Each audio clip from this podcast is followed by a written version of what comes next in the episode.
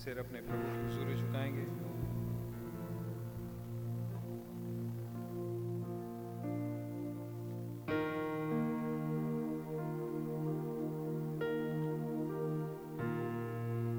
प्यारे खुदा प्रभु यीशु मसीह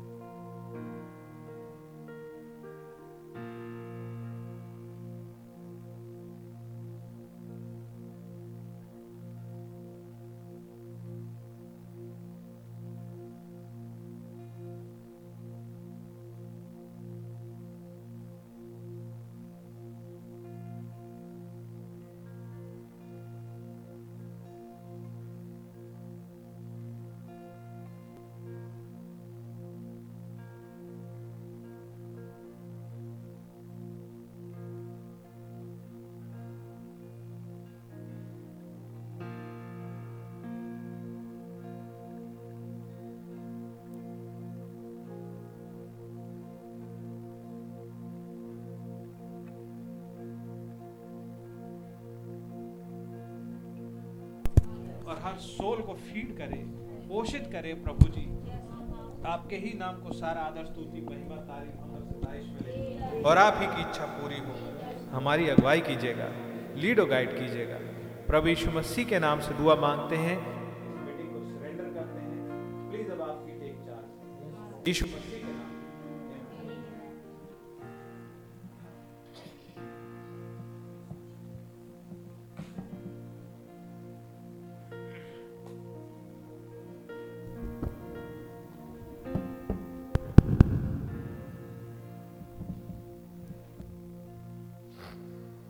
नंबर एक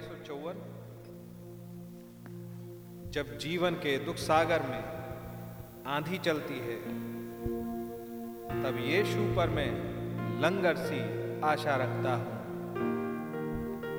Amen.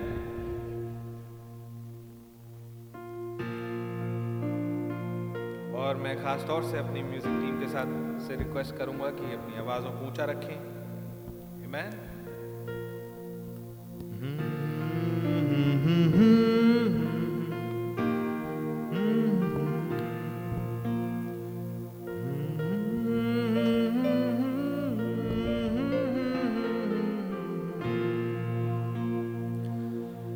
जब जीवन के दुख सागर में आंधी चलती है, तब यीशु पर मैं लंगर सी आशा रखता हूँ।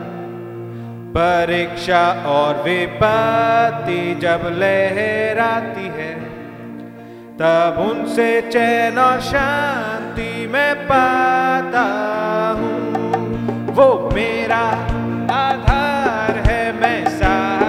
करूँगा वो मेरा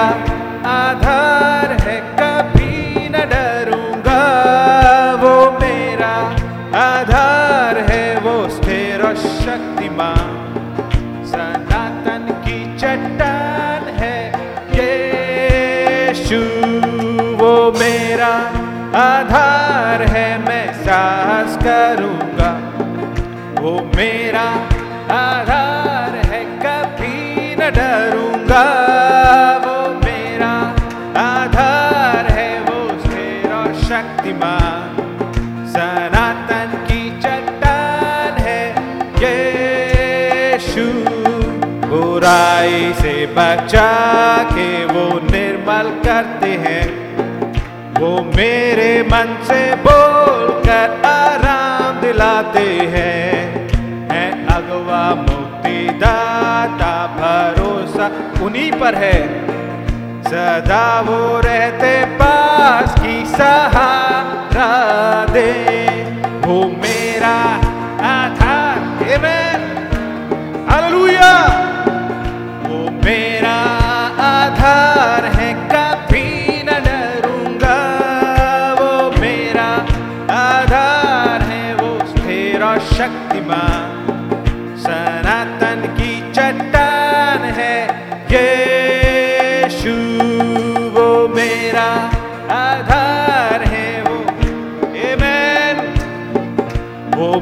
मेरा आधार है, कभी न डरूँगा। वो मेरा आधार है, वो स्थिर और शक्तिमान। सनातन की चट्टान है, यीशु। वो मेरा दो सहायक, वो मुझको करते थे वो दुख की आंधी रोक कर मुझे बचाते हैं। विश्वास से स्वर्ग घर की मैं करता हूँ आशा। जो यीशु मेरे लिए बनाए हैं, वो मेरा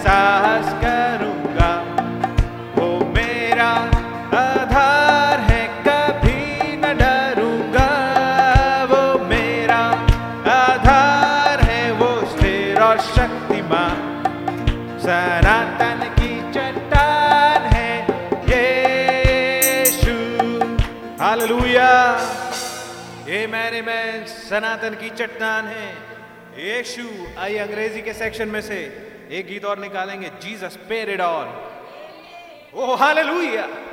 211.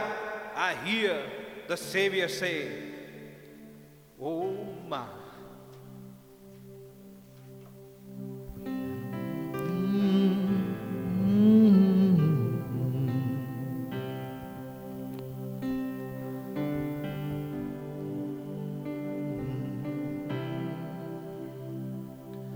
I hear the Savior say, Thy strength indeed is small.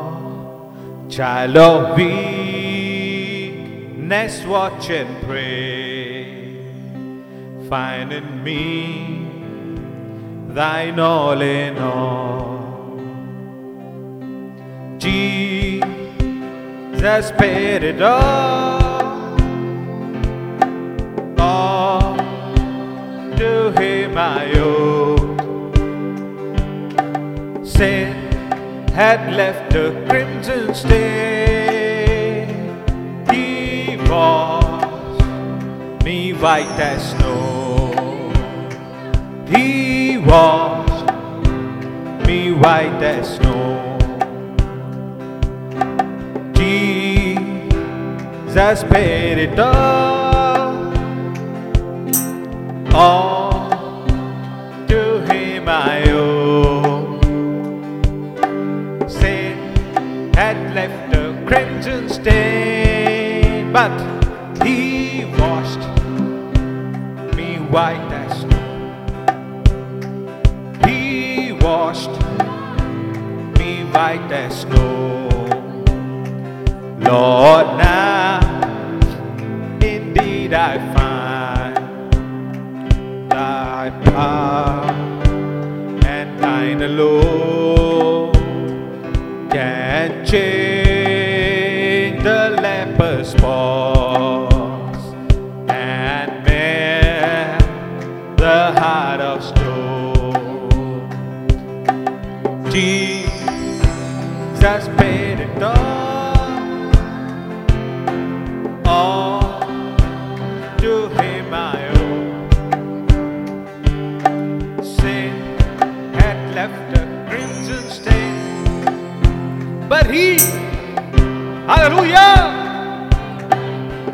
yes sir, he was it white as snow. Since nothing good have I where my like to play. I'll wash my garments white in the blood of keys. I spent it all.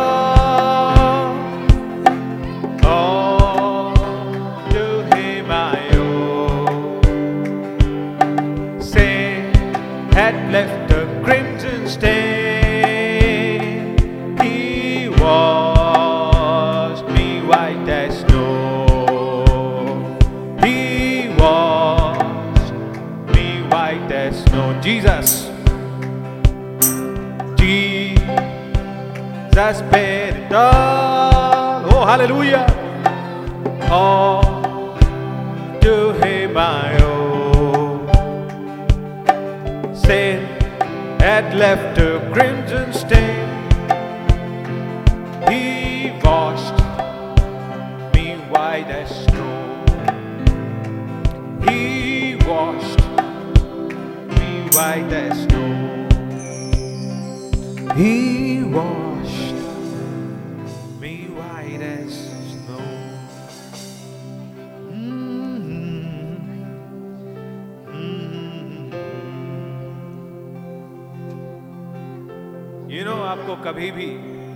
अपने अंदर से निकलती हुई worship को रोकना नहीं चाहिए।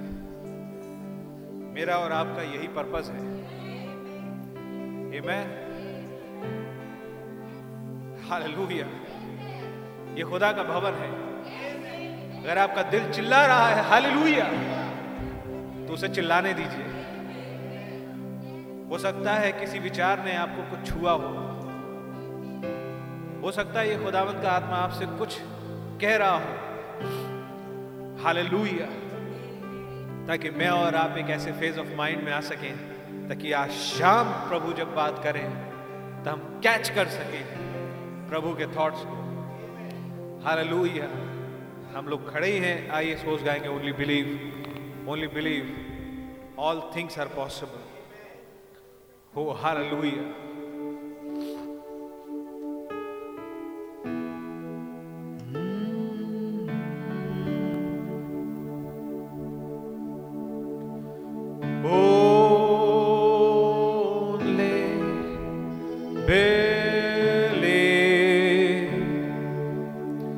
Oh.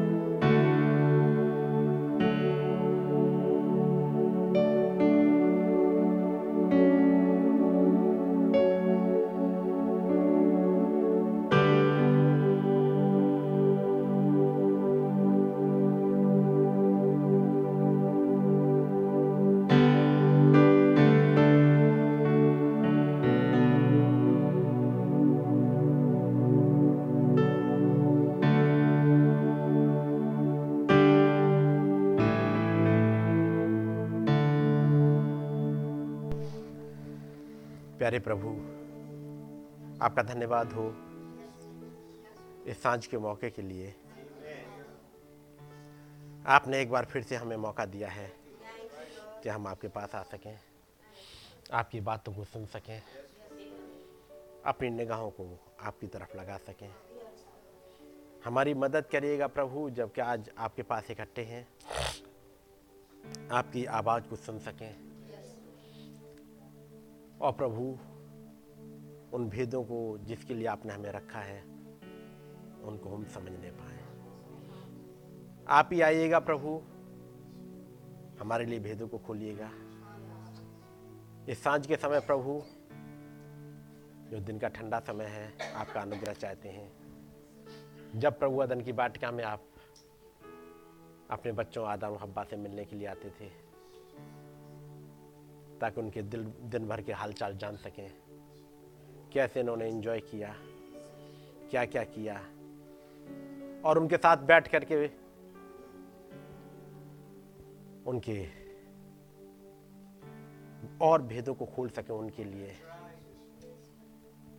खुदाबंद, जबकि साँझ के समय हम आपके पास आए हैं। हमारी मदद करिएगा। हमारी आँखें वहाँ देखने पाए। जहाँ आप चाहते हैं। हमारी विनती को उसने कबूल करें। प्रभु यीशु मसीह के नाम में। आमीन। हम लोग खुदावंत के वचन से निकालेंगे। डैनियल नबी की किताब।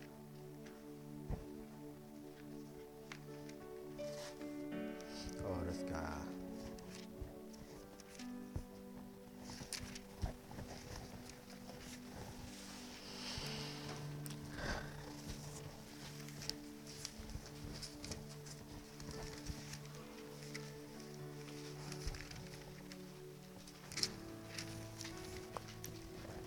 इसका ये पांचवा अध्याय।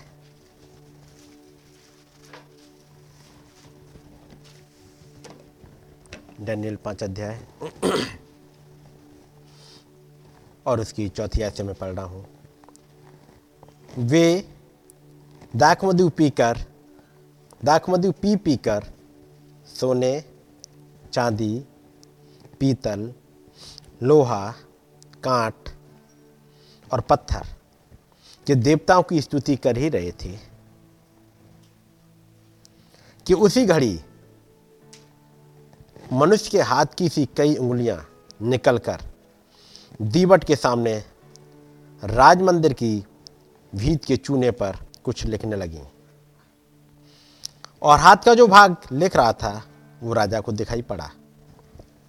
उसे देखकर राजा भयभीत हो गया और वो अपने सोच में घबरा गया। और उसी कटी के जोड़ ढीले हो गए और कांपते कांपते उसके घुटने एक दूसरे से लगने लगे। और उसकी चौबीसवीं आयत, तब ही मैं थोड़ा सा एक आयत और पीछे पढ़ दे रहा हूँ, बाईस से। तो अभी हे बेलसज्जर, तू जो उसका पुत्र है और सब कुछ जानता था तभी तेरा मन नम्र ना हुआ। वरन तूने स्वर्ग के प्रभु के विरुद्ध सिर उठाकर, उसके भवन के पात्र मंगवा कर अपने सामने धरवा लिए और अपने प्रधानों और रानियों और रखेलियों समेत तूने उनमें दाखमधु पिया। और चांदी, सोने, पीतल, लोहे, काठ और पत्थर के देवता जो ना देखते और ना सुनते हैं, ना कुछ जानते हैं। उनकी तो स्तुति की परंतु खुदा, जिसके हाथ में तेरा प्राण है और जिसके वश में तेरा सब चलना फिरना है, उसका सम्मान तूने नहीं किया। तभी यह हाथ का एक भाग उसी की ओर से प्रकट किया गया है और ये शब्द लिखे गए हैं। और जो शब्द लिखे गए वे ये हैं मनय मनय तकेल और उपारसीन। इस वाक्य का अर्थ यह है मनय अर्थात खुदा ने तेरे राज्य के दिन गिन कर उसका अंत कर दिया है। तकेल, तू मानो तराजू में तोला गया और हल्का पाया गया है।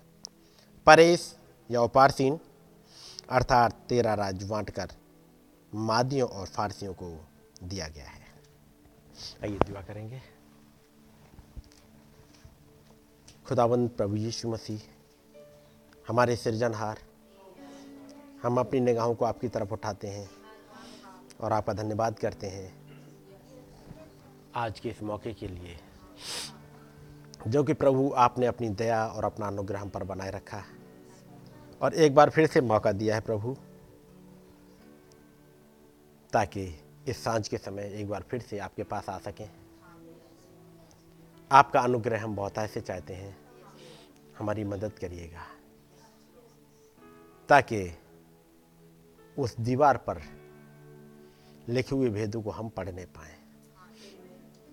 खुदाबंद हमारी मदद करें कि केवल पढ़ ही ना पाए, बल्कि जो लिखा गया, वो समझ में आने पाए। हमें आपकी दया की ज़रूरत है, आपकी गाइडेंस की ज़रूरत है। आप आइएगा, हमें संभालिएगा और अपने साथ लिए चलेगा हमारी विनती को सुने कबूल करें। प्रभु, यदि कोई भाई बहन बीमारी में हो, मुश्किल में हो, उसकी बीमारी को आप दूर कर दीजिएगा। आप यौवाराफा हैं, चंगा करने वाले खुदाबंद हैं। अपने छिदे हुए हाथों को बढ़ाइएगा, लौट, और चंगाई दे दीजिएगा। यदि कोई भाई बहन किसी मुश्किल में है, किसी उलझन में है, प्रभु आपका रहम चाहते हैं। आप जहुआ शालूम हैं। आप शांति दे दीजिएगा, ताकि हर एक डर खत्म हो सके और हम आपके साथ चल सकें। आपका नाम जलाल पाए। मेरी मदद करें प्रभु, ताकि मैं अब दूर हो सकूँ और आप आ सकें। आप बातचीत कर सकें, ताकि हम सब सुन सकें प्रभु। आपका ही नाम ऊँचे पर उठाया जा सके। प्रभु यीशु मसीह के नाम में। हमें सब लोग बैठ जाएँगे। खुदावंत का नाम मुबारक हो। कि आज एक बार फिर से हमें मौका मिला ताकि यहाँ हम लोग इकट्ठे हो सकें और अपने खुदावंत की बातों को सुन सकें, समझ सकें। और मैं बहुत ज़्यादा टाइम ना लेते हुए सीधे बचन की तरफ़ ही चलूँगा, क्योंकि पिछले दिनों हम लोग देख रहे थे उस याकूब वाला हिस्सा, याकूब और ऐसाव है कि नहीं? और याकूब और ऐसा वाला हिस्सा आया था, एक हिस्से को लेकर के। Take heed watch and pray है कि नहीं? तो ये, चूँकि ये हम पढ़ रहे हैं, लेकिन है उसी से जुड़ा हुआ याकूब और ऐसा हाँ दो करेक्टर हैं जो एक ही चर्च से निकले हैं और जिस चर्च का नाम है रेबेका, है नहीं? उस चर्च से दो करेक्टर निकले हैं, एक ऐसाओ है और एक याकूब है। और बच, खुदावंत कहते हैं, याकूब से मैंने प्रेम किया और ऐसाव को अप्रिय जाना। मैं नबी का एक मैसेज पढ़ रहा हूँ। नबी कहते हैं। क्योंकि ये मीटिंग नबी नबी ले रहे हैं कि वेडनेसडे को, और जब ये मीटिंग जब ले रहे हैं शिकागो की मीटिंग है। भाई ब्रनम वहाँ पर गए हुए हैं। और कहते हैं, यदि खुदाबंद मुझे परमिट करे कि यदि मैं सब्जेक्ट को उठा सकूँ और इसके बारे में बोल सकूँ, और वो टॉपिक है the hand writing on the wall hand writing on the wall दीवार पर हस्तलेख इट इज़ अ वेरी कहते हैं ये बहुत बड़ा टॉपिक है. ओ we could put weeks on the subject ये मैसेज है जो नवी प्रचार कर रहे हैं आठ जनवरी को, आठ जनवरी 1958 में. ओ we could put weeks on the subject हम सप्ताह, एक सप्ताह नहीं हफ्तों इस सब्जेक्ट में बिता सकते हैं। मिल गया? ओ we could put weeks on the subject हम घन हफ्तों उस विषय पर बिता सकते हैं। एंड देन एंड देन और तब भी नेवर स्क्रैच द सरफेस तब भी हम उसके सतह को नहीं छू पाएँगे। बात गहराइयों की नहीं कह रहे हैं? तब भी कह रहे हैं जो ये टॉपिक है hand writing on the wall उसकी हम सतह को भी नहीं छू पाएँगे स्क्रैच नहीं कर पाएँगे। इतना बड़ा टॉपिक है। And then never scratch the surface और तब भी सतह को नहीं छू पाएँगे।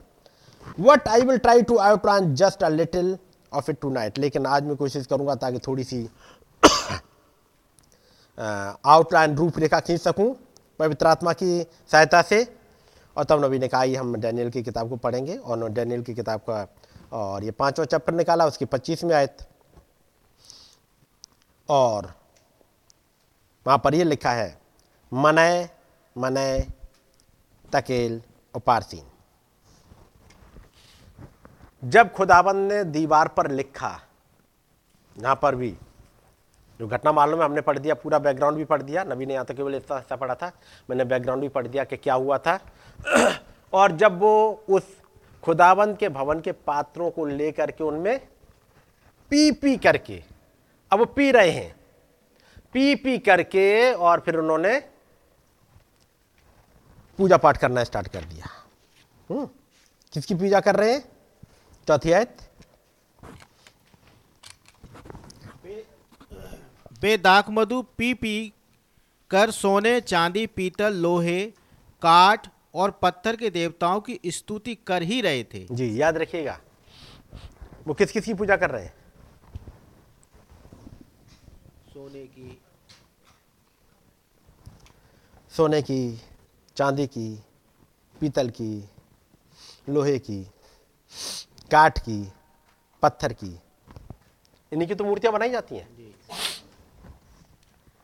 तो ये तो नबूकदनेस्सर और उसके लोग कर रहे थे। क्या ज़रूरत थी नबी को इस युग में लाने की? बात समझ रहे इस युग में लाने की क्यों ज़रूरत थी? और जो मटेरियल वो इस्तेमाल कर रहे थे, वो क्या क्या इस्तेमाल कर रहे सोना, चांदी, पीतल, लोहा काट पत्थर। ये तमाम देवताओं की मूर्ति उन्होंने बना ली है। है कि नहीं?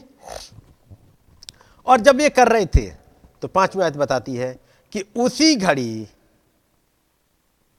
मनुष्य के हाथ की सी कई उंगलियाँ निक, निकल कर दीवट के सामने राज मंदिर की भीत के चूने पर कुछ लिखने लगी।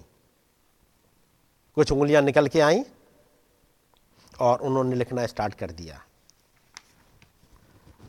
और हाथ का जो भाग लिख रहा था वो राजा को दिखाई पड़ा। उसे देखकर राजा भयभीत हो गया। और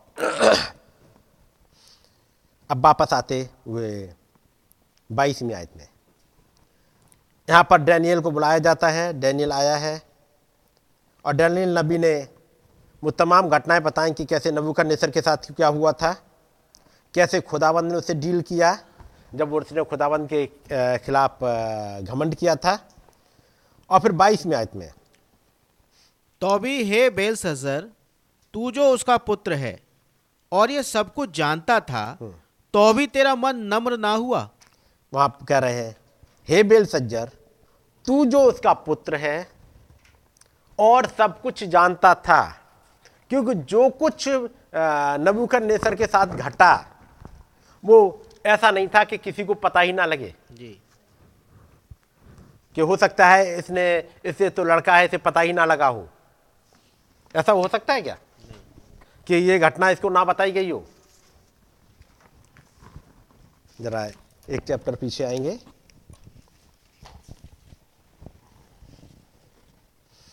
और वो है चार अध्याय। उसकी अट्ठाईस आयत। यह सब कुछ नबूकदनेस्सर राजा पर घट गया।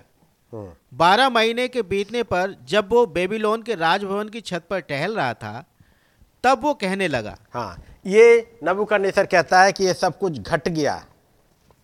आपने पढ़ लिया ये? अब चार अध्याय की पहली आयत से। नबूकदनेस्सर राजा की ओर से। ये चिट्ठी लिखी है, उसने भेजा है। ये केवल अपने तक सीमित नहीं रखा राजा ने कि इससे मेरी बेइज्जती हो जाएगी। नबूकदनेस्सर राजा की ओर से देश देश और जाति जाति के लोगों और भिन्न भिन्न भाषा बोलने वाले, जितने सारी पृथ्वी पर रहते हैं, उन सबों को यह वचन मिला। तुम्हारा कुशल हम बढ़े मुझे यह अच्छा लगा कि परम प्रधान खुदा ने मुझे जो जो चिन्ह और चमत्कार दिखाए हैं, उनको प्रकट करूँ। उसके दिखाए हुए चिन्ह क्या ही बड़े और उसके चमत्कारों में क्या ही बड़ी शक्ति होती है। उसका राज्य तो सदा का और उसकी प्रभुता पीढ़ी से पीढ़ी तक बनी रहती है। ये चीज़ें नबूकरनेसर ने लिखवा दी। और हर एक देश में, क्योंकि ये पूरे दुनिया का राजा था उस समय नबूकरनेसर अपने समय में तो हर एक देश में, हर एक जाति में, हर एक लैंग्वेज में भिजवा दी गई। कोई ये नहीं कह सकता कि खुदाबंद ने क्या किया है। जब ये डैनियल नबी है, उस समय केवल यही घटना नहीं लिखी, बस ये भी आएगा, आगे लिखा हुआ है कि खुदाबंद का एक नबी भी है ज़मीन पर। और यहाँ पर लिखा हुआ है कि जब मैंने ये दर्शन देखा, मैं नबुकनेश्वर अपने भवन में चैन से और प्रफुल्लित रहता था। मैंने ऐसा स्वप्न देखा जिसके कारण मैं डर गया और पलंग पर पड़े पड़े जो विचार मेरे मन में आए और जो बातें मैंने देखी उनके कारण मैं घबरा गया। तब मैंने आज्ञा दी कि बाबुल के सब पंडित मेरे स्वप्न का फल मुझे बताने के लिए मेरे सामने हाजिर किए जाएँ। तब ज्योतिषी, तंत्री, कसदी और होनहार बताने वाले भीतर आए और मैंने उनको अपना स्वप्न बताया। परंतु वे इसका फल ना बता सके। उस वाले स्वप्न का अर्थ ना तो कोई ज्योतिषी बता पाया, ना वो कोई तंत्री बता पाया, ना कोई कसदी बता पाया ना कोई भविष्य बताने वाले, होनार बताने वाले बता पाए, ना वो हाथ देखने वाले। कहीं कोई भी ये इसका मतलब बता नहीं पाया कि इस सपने का मतलब क्या है। किसी की समझ में नहीं आया। और तब वो राजा बेल नबू से लिख रहा है, निदान, डैनियल मेरे सम्मुख आया। पता बताया, लेकिन एक प्रॉफिट था उस समय, डैनियल ये मेरे सामने लाया गया। जिसका नाम मेरे देवता के नाम के कारण बेल सज्जर रखा गया था जिसमें पवित्र ईश्वरों की आत्मा रहती है जैसा वो जैसा विश्वास करता था। हम्म, यहाँ पर हम पवित्र खुदाओं नहीं पढ़ रहे। हम्म, क्योंकि गॉड्स के लिए बात है देवी देवताओं की बात है। पवित्र ईश्वरों की आत्मा रहती है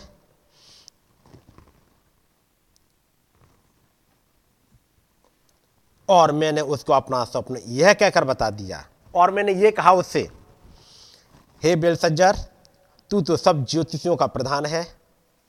यानी ये ऐसा प्रधान है। इसके सा, आ, सामने सारे तंत्री सारे ज्योतिषी हर एक फेल है। इसके आगे और पर्सन का नाम क्या है? इस डैनियल। के बेलसज्जर तू तो सब ज्योतिषियों का ज्योतिषियों का प्रधान है। और मैं जानता हूँ कि तुझ में पवित्र ईश्वरों की आत्मा रहती है और तू किसी भेद के कारण नहीं घबराता। इसलिए जो स्वप्न मैंने देखा है, उसका फल, उसे फल समेत मुझे बताकर समझा दे। आगे स्वप्न आएगा, उसका फिर अर्थ आएगा, मैं उस पर भी नहीं जा रहा अभी। लेकिन ये सब चीज़ ऐसा नहीं है कि उसके बेटे बेल सज्जर को पता ना हो। इसलिए यहाँ पर डैनियल कह रहा है कि, हे बेल सज्जर तुझे तो ये सब बातें पता थी। क्योंकि हर एक लैंग्वेज में ये घटना लिखी गई। डैनियल नबी ने क्या अर्थ बताया? वो भेजा गया पूरी दुनिया में। केवल राजा का सपना नहीं, बल्कि राजा के सपने के साथ में उसका अर्थ भी। और यह भी कि इसको कोई और नहीं बता पाया, केवल डैनियल ही बता पाया। तो अभी हे बेल सज्जर तू जो उसका पुत्र है और सब कुछ जानता था, परंतु तेरा मन नम्र न हुआ। और तूने खुदावंत के भवन के पात्र मंगवाए, अपने सामने रखवा लिए, और तब ये शब्द प्रकट हुआ, लिखे गए हैं, मने मने तकेल उपारसीन। अब नबी इसको पढ़ते हुए आगे दुआ करते हैं, और वो कहते हैं कि आज का जब मैं इस टॉपिक को ले रहा हूँ नबी उसने कह रहे हैं, इस टॉपिक को जबकि ले रहा हूँ, और आज कोई हीलिंग सर्विस नहीं है, कि कोई इन्होंने हीलिंग मीटिंग नहीं रखी है हीलिंग सर्विस नहीं है, बल्कि आज एवेंजलिस्टिक सर्विस है, प्रचार करने वाली सर्विस है। तब कहते हैं कि आज जबकि कोई डिवाइन हीलिंग की सर्विस नहीं है, लेकिन मैं सोचता हूँ कि उससे भी महान डिवाइन हीलिंग की सर्विस ये है, क्योंकि sickest body that I know tonight is the spiritual body of our Lord Jesus Christ क्योंकि सबसे ज़्यादा बीमार बॉडी यदि कोई है तो वो हमारे प्रभु यीशु मसीह की है, इस ज़मीन पर। सो टॉर्न अप इतनी ज़्यादा टूटी and broke up till it really needs divine healing और इतनी ज़्यादा टूटी है कि इसे वास्तव में एक डिवाइन हीलिंग की ज़रूरत है। नबी कहते हैं, हमारा टॉपिक आज का है। टॉपिक स्टार्ट होता है बेबीलोन से। और बेबीलोन को इसका पहले नाम बाबिल पड़ा था। बेबीलोन के बजाय बाबिल पड़ा था। यदि आप चाहोगे तो चर्चिज की बुक में मिल जाएगा। इसका नाम पहले बाबिल पड़ा। बाबिल का मतलब होता है द गेट ऑफ़ गॉड क्योंकि नकल करी है। जो अदन की बाटिका में पढ़ोगे, या आप प्रकाश बाकी में पढ़ोगे, खुदा का सिंहासन है और वहाँ से नदी एक बहती है। पढ़ा होगा आपने। नदी वहाँ से निकलती है और फिर आगे जाके बढ़ती है। ये नदी कोई पीछे से नहीं आती है, नदी सिंहासन से निकल के फिर आगे बढ़ती है। लेकिन अभी अपने सिंहासन से नदी तो नहीं निकाल सकता एक काम कर सकता है कि अपना महल वहाँ बनाए जिसके नीचे से नदी गुजरे और फिर आगे जाके बटे, ये नकल तो कर सकता है और वही नकल करी इसने।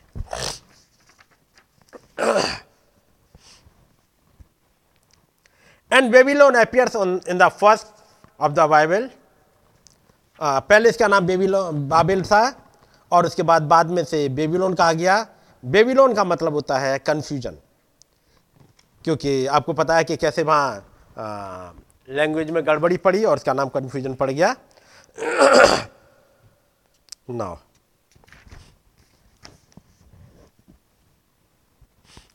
बेबीलोन जैसे आपको आपको पता है, इस दुनिया की सबसे बड़ी राजधानी थी। एक बड़ा सिटी था और उसके साथ में छोटे छोटे शहर, ढेर सारे बसाए गए थे। और सारे के सारे लोग टैक्स केवल इसी के पास लेके आते थे। इस बेबीलोन के पास में और तो नबी कहते हैं, जाकर के आप ये देखना चाहो तो ऑफ़ की टू बेबीलोन्स वाली बुक में मिल जाएगा। और जो उसने बनाया था वहाँ पर कि उस सिटी के सेंटर से एक नदी बहती थी, वो फरात नदी। यदि आप नोटिस करें, it is the city of the devil ये डेबिल का सिटी था। ये खुदा के सिटी की नकल करके उसी के अनुसार बनाया गया कि जैसे खुदा के सिंहासन से नहर नदी बहती है, जीवन की नदी इसने कॉपी करी थी। उसी की और उसकी दीवारों पर वो लटकते हुए गार्डन थे। अब नबूकदनेस्सर ही वो राजा है, जहाँ से अन्य जाति किंगडम स्टार्ट होती है। अन्य जाति किंगडम वहीं से स्टार्ट होती है। इससे पहले अन्य जाति किंगडम राज्य तो रहे हैं, लेकिन जब वचन के अनुसार देखेंगे तो ये वो हिस्सा है जहाँ से अन्य जाति राज्य की शुरुआत होती है। जो रिकॉर्ड में खुदावंद लेके आते हैं, ताकि एक बड़ी मूर्ति वाला यदि आपको सपना याद हो, जो नबूकदनेस्सर ने देखा था। पैरा नंबर थर्टीन में आपको मिलेगा। Nebuchadnezzar was the beginning of the gentile kingdom the head of the gold the head of gold, यानी सोने का सिर था, ये यरूशलेम में गया।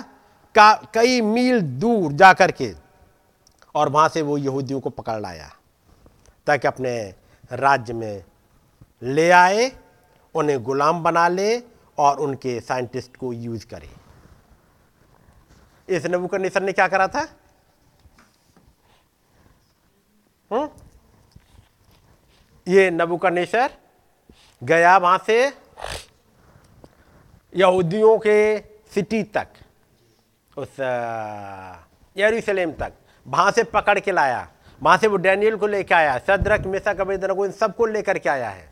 पढ़ा होगा आपने। और वहाँ से उनके साइंटिस्ट को ले आया ताकि उनको गुलाम बना करके उनके साइंटिस्ट को यूज़ कर सके।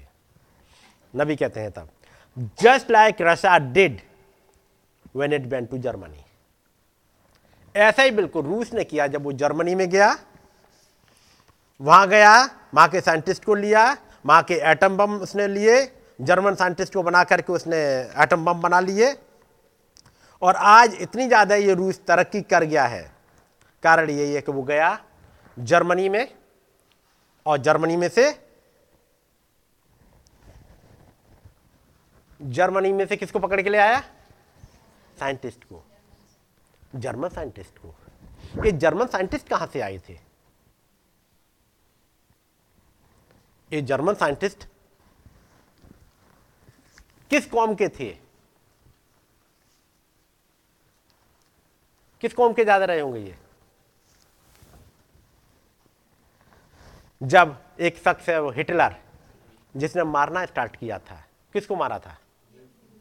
कहाँ पर? किस कंट्री में जाके मारा था उसने?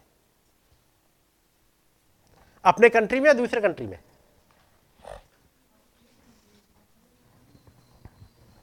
जर्मनी और उसके आसपास जो भी जगह थी। मालूम है ना? जर्मनी और उसके पास। तो फिर यहूदी बसे कहाँ थे? जब नबूकर नेसर लेके गया, यहाँ से पकड़ के ले गया, ताकि जिन साइंटिस्ट को यूज़ किया उसने मात्र चार का तो नाम दिया जा रहा है, सद्रक मेसा कबीदनगो और डैनियल का। बाकी केवल चार को पकड़ के ले गया क्या था वो? उसमें से सब जितने थे होनहार लड़के उन सबको पकड़ के ले गया। और यही इन्होंने रशियन ने किया। ये वहाँ से पकड़ के ले आए। कुछ बचा वो अमेरिकन पकड़ ले गए। यही तो करा। अमेरिकन पकड़ ले गए ये पकड़ ले आए। किनको पकड़ के लाए? यहूदी साइंटिस्ट को। आज जो लड़ाई चल रही है जो रूस की आ, इसके साथ में यूक्रेन के साथ में यूक्रेन में जो एक जगह है जहाँ पर लड़ाई ज़्यादा चल रही है, कीव, और दूसरा खारकीव। खारकीव के बारे में पढ़ा होगा यदि आपको डिटेल पता हो। जब ये हिटलर ने जब अटैक किया था, खारकीव को मारना स्टार्ट किया था, खारकीव की पॉपुलेशन उस समय करीब 25 लाख थी, खारकीव सिटी की, और लगभग ज़्यादातर यहूदी थे। ज़्यादातर यहूदी थे। और उसने, क्योंकि खारकी भी उनका वो सिटी है, जहाँ टैंक बनते हैं, या टैंक बनते थे, मिसाइल्स वगैरह बनती थी, वो सब कुछ वहीं बनती थी। और एक समय था जब ये खारकीव उनकी कैपिटल हुआ करता था। आज कीव है, वहाँ से दूसरा सिटी एक पास में, और कीव है वहाँ की कैपिटल, लेकिन एक समय था जहाँ खारकीव ही उनकी कैपिटल हुआ करता था। और लगभग एक बड़ा हिस्सा केवल और केवल यहूदियों से भरा हुआ है। जब हिटलर आया, उसने इन यहूदियों को मारा और वहाँ जब मारा था वहाँ की पॉपुलेशन सेकेंड वर्ल्ड वॉर के बाद एक लाख सवा लाख रह गई थी। लगभग तेईस, चौबीस लाख खत्म। जिनको बंकर से बंद करके या गैस चैम्बर्स में करके जो मारा था, उन यहूदियों को ही मारा था। और आज फिर से एक लड़ाई वहीं पर आकर स्टार्ट हो गई है।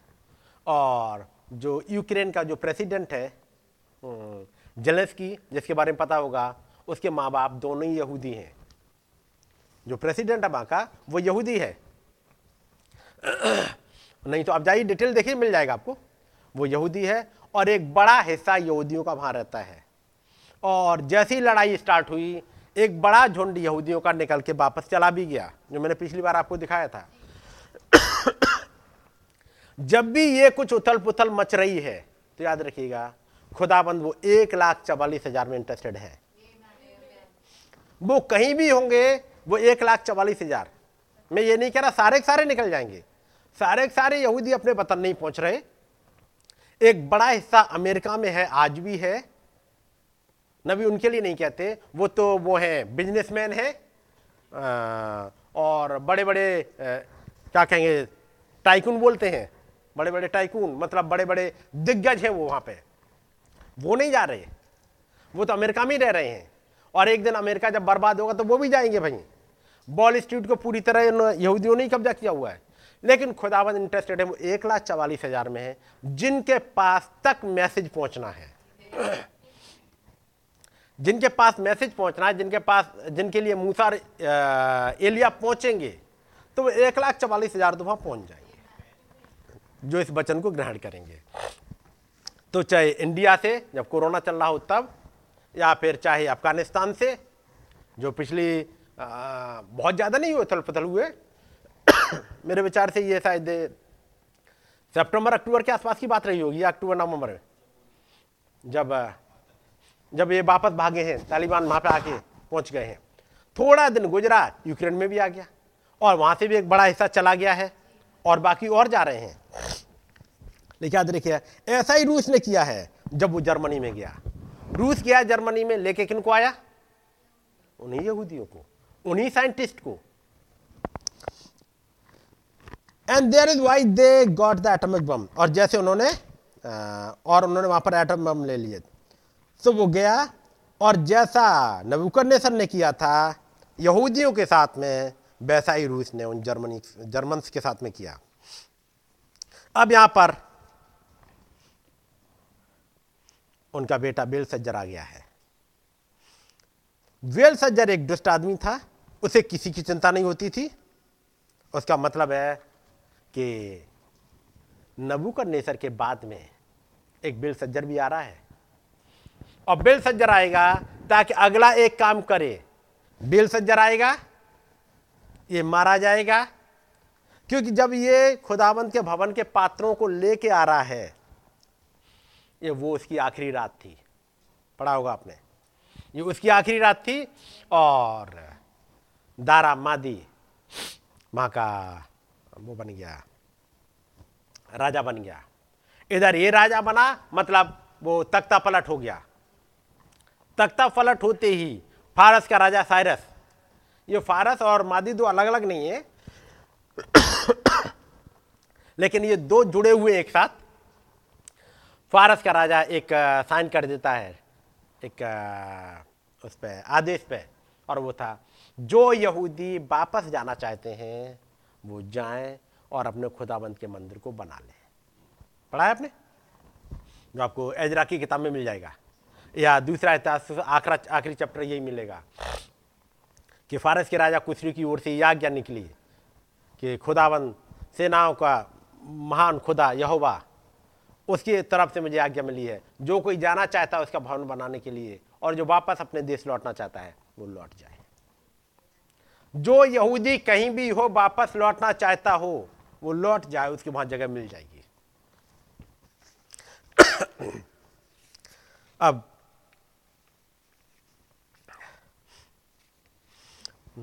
नबी कहते हैं। जब एक समय चल रहा था, बेबीलोन के लोग अपने आप को कैसी सिक्योरिटी में समझ रहे थे। उनके पास बड़ी बड़ी दीवारें थीं और एक बार जब उन्होंने अपने गेट बंद कर दिए वहाँ के 200 फीट ऊँची दीवारें 80 फुट चौड़ी और जब एक बार वो दरवाजे बंद हो जाएँ 80 फुट चौड़ी दीवारें 80 फुट चौड़ी दीवार का मतलब इस घर की पूरी की पूरी चौड़ाई। इतनी इतनी मोटी तो दीवारें हैं, वहाँ से दरवाजे से लेके पीछे तक। इतनी मोटी दीवारें हैं। कौन घुसेगा उसमें अंदर? और उसके ऊपर रथ दौड़ सकते हैं। दो सौ फीट ऊँचे गेट हैं। ये दो सौ फीट ऊँचे गेट हैं तो दीवारें कितनी ऊँची होंगी? दीवारें दो सौ फुट की ऊँची तो होनी चाहिए। तभी तो उतना बड़ा गेट लगेगा। और नहीं, दीवार नीचे गेट ऊपर, ऐसा तो नहीं होगा। और जब वो गेट बंद हो जाए, वो अपने आप को बहुत ही सुरक्षित महसूस करते थे। नबी कहते हैं बट जस्ट रिमेंबर दिस लेकिन एक बात याद रखिएगा। No matter how secure that science has made you इससे कोई मतलब नहीं है साइंस ने आपको कितना सिक्योर बना दिया है, कितना सुरक्षित साइंस ने आपको बना दिया है, इससे कोई मतलब नहीं है। God will find you out when you sin जब आपने गुनाह किया, जब किया, खुदाबंद आपको ढूंढ के निकाल लाएँगे। आप कहीं छिपे हो, कुछ भी कर रहे हो, कितनी ज़्यादा सिक्योरिटी में हो, खुदाबंद माँ से निकाल के ले आएँगे। केवल एक ही सिक्योरिटी है, सुरक्षा है, और वो है मसीह यीशु।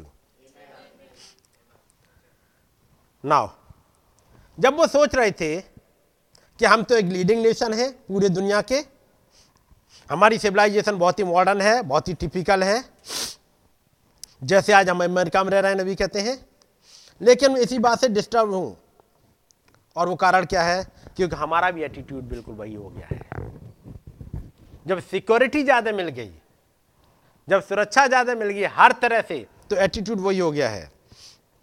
जैसा एटीट्यूड उन लोगों का था विल सज्जन ने लिया, नबी कहते हैं, वही हमारे साथ हो गया है।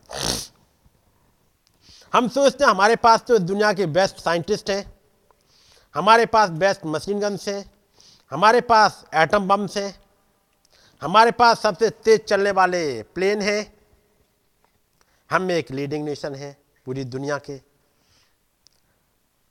We have somehow felt our safety without God और हम सोचने लगे, बगैर खुदा के हमारी सुरक्षा हो सकती है।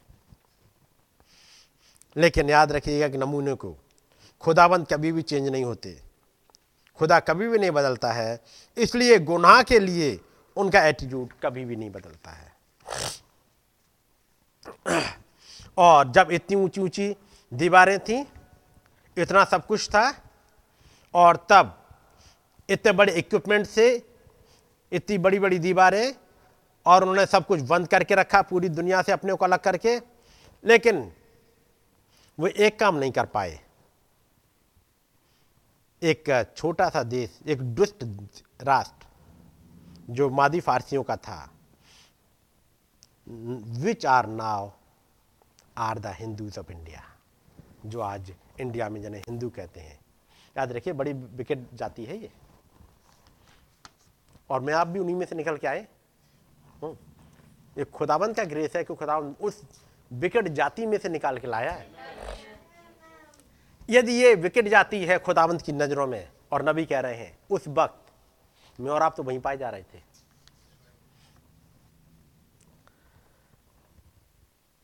और जबकि वो न जाने कितने मील दूर थे। वहाँ से उन्होंने एक नदी का रास्ता मोड़ दिया, फरात नदी का, और वो वहाँ पर घुस आए।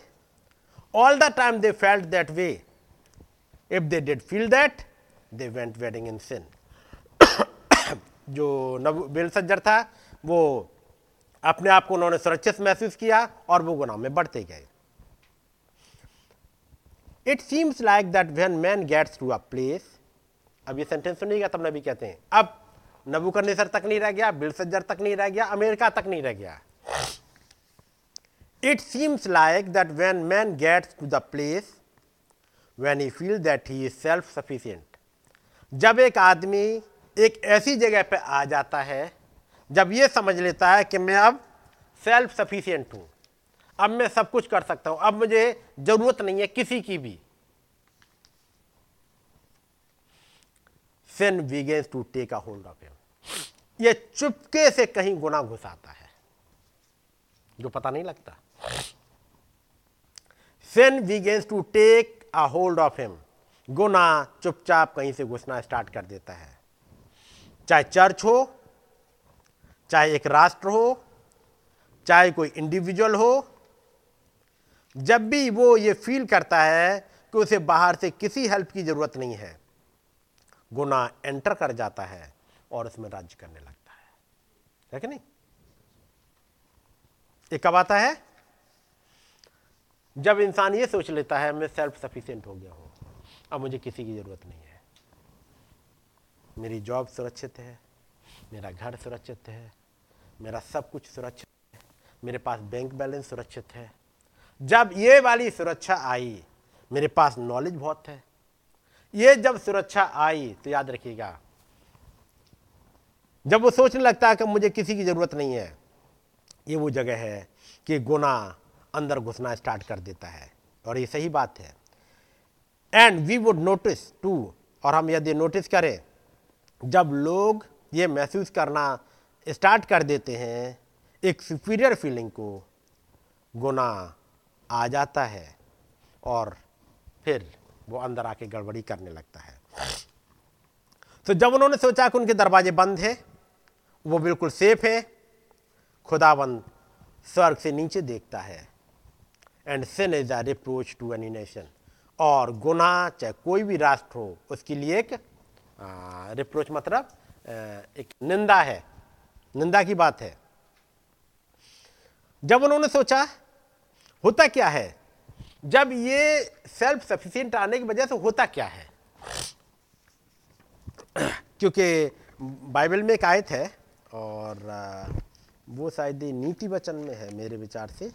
नीति वचन उसका शायद या तो आखिरी अध्याय है।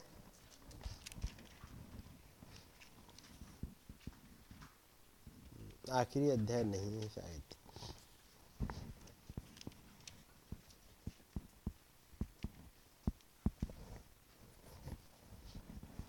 यहाँ पर है खुदाबंद मुझे इतना नहीं देना।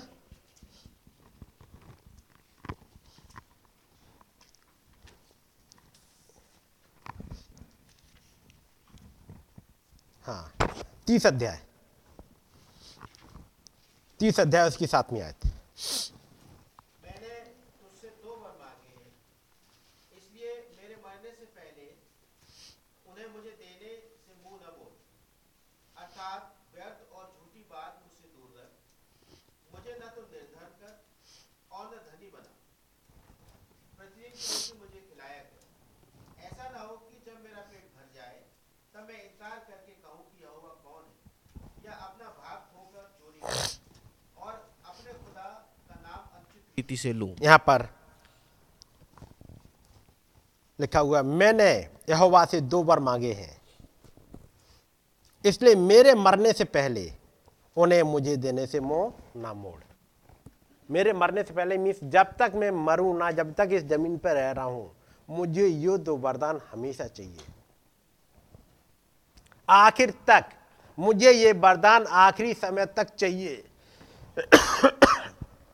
मेरी जब आखिरी सांस भी जा रही होगी, तब तक खुदाबंदी ये दो वरदान बने रहने देना। और वो क्या है? मुझे न तो निर्धन कर और ना धनी बना।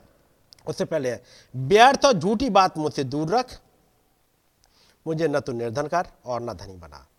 प्रतिदिन की रोटी मुझे खिलाया कर। ऐसा ना हो कि जब मेरा पेट भर जाए, तब मैं इनकार करके कहूँ कि यहोवा कौन है?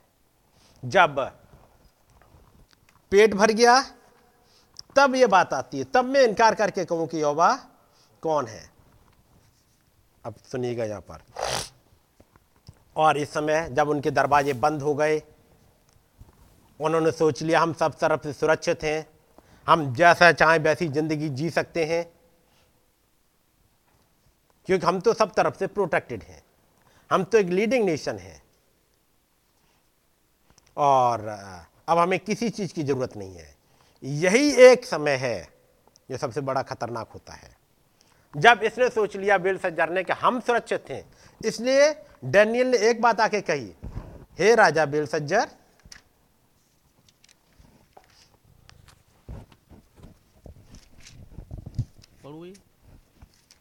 सात अध्याय पाँच बाईस हाँ पाँच बाईस जी। तो भी है बेल सजर तू जो उसका पुत्र है और ये सब कुछ जानता था तो भी तेरा मन नम्र ना हुआ? तू ये सब कुछ जानता था तब भी तेरा मन नम्र ना हुआ। उसका मतलब ये नम्र हुआ नहीं। कहीं कुछ था जिसे ये सोच रहा है कि मैं नम्र हूँ लेकिन जब खुदाबंद ने देखा वो समझ गया ये नम्र है नहीं। यदि नम्रता होती तो उस समय का प्रॉफिट डैनियल कहीं बाहर नहीं चला गया होता। ये उस डैनियल के बारे में जानता तक नहीं। जिसके बारे में इसका पिता नबूकनेसर जानता है, जरा सी भी कोई मुश्किल होती है, वो तुरंत डैनियल को कंसल्ट करता है। कोई सपना देखा, तुरंत बुलाएगा। कभी कुछ घटना देखी, तुरंत बुलाएगा। एक प्रॉफिट को, एक नबी को।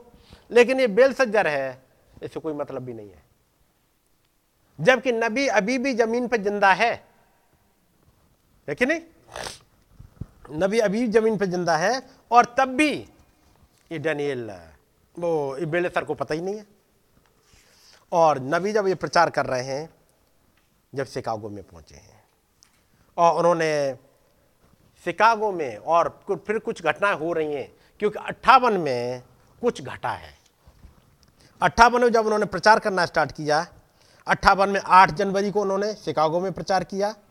Hand writing on the wall.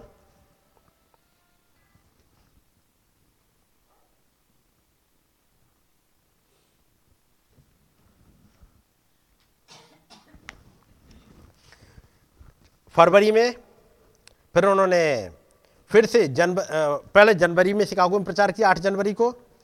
फिर से तीस जनवरी में जाके वाटरलू में प्रचार कर रहे हैं। और वाटरलू का पता होगा क्या केस हुआ था? वाटरलू का केस आपको पता है? मैं पढ़ दे रहा हूँ यहाँ पे कुछ हिस्सा।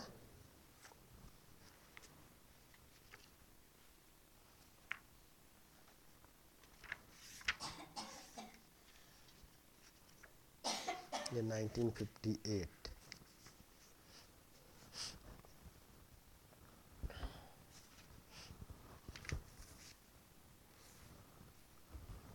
जनवरी उन्नीस उन्नीस के अंतिम सप्ताह में आयोवा में एक बर्फीला तूफ़ान आया और भाई ब्रानम वाटरलू में प्रचार करने के लिए गए हैं। और जब बीमारों के लिए दुआ करने जा रहे हैं, वहाँ लोगों के लिए नबी कहते हैं, उनके हृदय में कहीं कुछ थी नहीं जगह। एकदम बिल्कुल ठंडे। उनका रवैया बहुत ही ठंडा था। उनका रवैया बिल्कुल बाहर फुटपाथ पर जमी बर्फ़ जैसा ठंडा प्रतीत हो रहा था। नबी प्रचार कर रहे हैं, उसके बाद भी उन पर कोई असर पड़ा नहीं। फिर नबी ने बीमारों को बुलाया और उन्होंने दुआ करी। नबी ने दुआ करी और कहा, मैं अब शैतान को एक बहस के लिए चुनौती देता हूँ। शैतान, तू जानता है कि तुझे पीटा जा चुका है। तेरे पास कोई भी कानूनी अधिकार नहीं है। यीशु मसीह मेरे प्रभु ने तेरे सारे अधिकारों को तुझसे छीन लिया है। जब वो कलवरी पर मरे थे ताकि पाप और बीमारी को दूर ले जाए। शैतान तू सिवाय एक गीदड़ भपकी देने वाले से अधिक कुछ नहीं है। शैतान तू जानता है कि इस बात पर वचन का एक हिस्सा भी है। मैंने बस अभी इन लोगों को यह सिखाया कि खुदा उनमें है। तो जब खुदा उनमें है और फिर जब वो किसी बीमारी से कहे मुझे छोड़कर जा। और अपने हृदय में संदेह ना करें ठीक तभी प्रत्येक बीमारी को निकल कर जाना होगा। ये केवल वहीं तक सीमित नहीं है। एक प्रॉफिट के द्वारा बोले गए शब्द हैं ये। और उन्होंने बोला था सो जब मैंने एक बात सिखाई है क्या सिखाया गया था लोगों को? मैंने भी पढ़ा आपके सामने। मैंने बस अभी लोग को यह सिखाया है कि खुदा उनमें है तो जब खुदा उनमें है, फिर जब वो किसी बीमारी से कहे, मुझे छोड़कर चली जा और अपने हृदय में संदेह ना करें, ठीक तभी प्रत्येक बीमारी को निकल कर जाना होगा। क्योंकि मसीह ऐसा कहते हैं। हम्म। ये वाली बात, जी? इस वाली का? सुपर नेचुरल का? पेज नंबर 478 पेज नंबर 478 और इससे थोड़े पीछे में पढ़ता हूँ। इस वाली आयत पर वो आ रहे हैं वाटरलू में जाने से पहले। वाटरलू में प्रचार कर रहे हैं आ, वो मैंने आपको डेट बताई थी 30 जनवरी को उन्नीस सौ अट्ठावन में। उससे पहले जफरसन ज़िले में शिकागो में 8 जनवरी को प्रचार कर रहे हैं जो मैं मैसेज आपके सामने पढ़ रहा हूँ। अब 8 जनवरी के पीछे की घटनाएँ मैं आपको कुछ पढ़ दूँ। 8 जनवरी से जस्ट पहले कुछ हुआ है।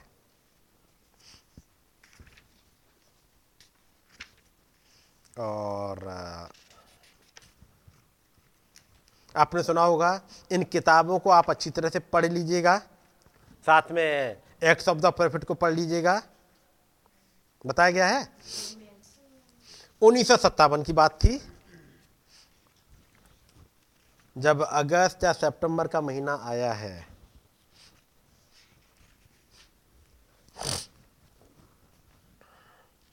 तेरह मई उन्नीस सौ सत्तावन को एक वृद्ध इंसान, जिनका नाम जिम वुड है, भाई बैंक्स के पापा आए हैं, भाई ब्रानम से मुलाकात करी है। उसके बाद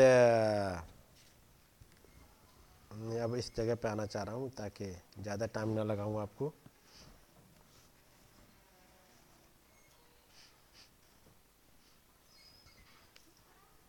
जब मछली पकड़ने के लिए गए हैं, उसका समय नहीं याद, यहाँ लिखा है। हम्म। ये जून का महीना है। जून के महीने में वो मछली पकड़ने जाते हैं। और जहाँ पर स्वर्गदूत उतर के आता है, और स्वर्गदूत ने आज्ञा दी, खड़े हो जाओ। भाई ब्रानम खड़े हो गए। स्वर्गदूत ने कहा, उस मछली से बोलो, फिर वो जी उठेगी और मछली ज़िंदा हो गई। ये आपने पढ़ा है? ये जून के महीने में हो गया। वहाँ पर बैंक ने पूछा आपने तो स्वयं अभी ये बोला था कि आपकी प्रार्थना सूची में मंद बुद्धि बच्चों को भी शामिल करके सैकड़ों लोग हैं। भला खुदा एक नन्ही सी मछली को पुनर्जीवित करने के लिए अपनी सामर्थ्य को क्यों इस्तेमाल करेंगे? उन्होंने कहा ये खुदा है वो चाहे जो कर सकते हैं ये बचनानुसार है। जरा सोच के देखो कि जिस दिन यीशु ने अंजीर के पेड़ को श्राप देने के लिए अपनी सामर्थ्य का प्रयोग किया था उस दिन कहते हैं ढेर कोड़ी यरूशलेम में थे? ये तो बस साधारणता से ये दिखाता है कि खुदा हर चीज़ की चिंता करते हैं। यदि वो एक नन्ही से मछली के लिए पर्याप्त चिंतित है तो बोलकर उसे जीवन लौटा दें तो वो निश्चय ही अपने बच्चों में बोलकर अनंत जीवन दे देंगे। अगस्त में भाई ब्रानम कनाडा और वो तमाम जगह घूमते हुए गए। और उसके बाद कनाडा वासियों का हाल बहुत ही ठंडा वाला। जब भाई ब्रानम ने प्रचार समाप्त किया, उन्होंने कहा, यहाँ से वो नीचे जाती हुई सीढ़ियों के बीच, क्या आपको वो घूमता हुआ ज्योतिपुंज दिखाई दे रहा है? ये बस अभी प्रकट हुआ है। मेरा विश्वास है कि वो ज्योतिपुंज वही आग का सतून है, जिसने निर्गमन की किताब में इसराइली बच्चों की अगुवाई करी थी। आगे चलकर वो आग का सतून देदारी हो गया और हमारे बीच में खुदा के पुत्र यीशु मसीह के रूप में जिया। जब वो पृथ्वी पर थे यीशु ने कहा था मैं खुदा से आया हूँ और खुदा में वापस जाता हूँ। मेरा विश्वास है कि वो लौट कर खुदा के पास गए। वो वापस उस ज्योतिपुंज के रूप में लौट गए। ये वही ज्योतिपुंज है जिसने दमिश की राह पर पॉलिस को अंधा करके पटक दिया था। पॉलिस ने पूछा था आप कौन है प्रभु? उसने कहा था मैं यीशु हूँ। और जब वो ये बात कह रहे हैं, अब अचानक से कुछ बीमार लोग आ गए हैं और भाई ब्रहणम ने उस आग के गोले को वहाँ घूमते हुए देखा। उसके बाद जब भाई ब्रानम ने कहा कि जो आगे आना चाहें, आ सकते हैं, क्योंकि कई एक उन्होंने नाम बताया, घर का पता बताया, और उसके बाद कहते हैं, यदि कोई ऐसा जानो जो स्त्री या पुरुष है जो पिछड़ा हुआ हो आगे आ जाए ताकि आपके लिए आशीष मांग सकूँ। और जो ऑर्गन बजाने वाला भजन बज, वो एक भजन बजाने लगा कोई भी निकल के नहीं आया। तब भाई ब्रनम ने कहा आप कनाडा वासियों के लिए साथ क्या मामला है? आप इतने ज़्यादा चर्चवादी हो गए हो कि मसीह कोई बाहर छोड़ के आ गए हो? एक कनाडा वासी ऐसा नहीं है कि चर्च नहीं आते हैं। एक कनाडा वासी चर्च आते हैं। खुदा का ज्योतिपुंज वहाँ घूम रहा है। खुदा का नबी उनके बीच में खड़ा हुआ है। उन्हें बोर कुछ नहीं दिख रहा। बात समझ गए? खुदा की जो प्रेजेंट डीलिंग वहाँ पर चल रही है, वो नहीं दिख रही उन्हें। उन्हें क्या दिखाई दे रहा है? हम एक चर्च में आए हैं, उन्होंने बाइबल उठाई, बाइबल पढ़ी गई, ये सब कुछ ठीक है। लेकिन नबी ने बताया कि वो बहन वहाँ से आई है, उन्हें ये बीमारी, उनका नाम ये है, उनके घर का पता ये है। और वो तुरंत की तुरंत चंगी भी हो गई हैं। उसके बाद भी वहाँ कोई निकल के नहीं आया। आप इतने ज़्यादा रूढ़िवादी हो गए हैं कि आप मसीह को ही छोड़कर बाहर आ गए हैं, बाहर छोड़ आए हैं। रूढ़िवादी होना अच्छी बात है, लेकिन इतने अकड़दार मत हो जाइएगा कि आप आत्मा को सुखित करके दूर कर दें। आपको कोई बेदारी नहीं मिलेगी।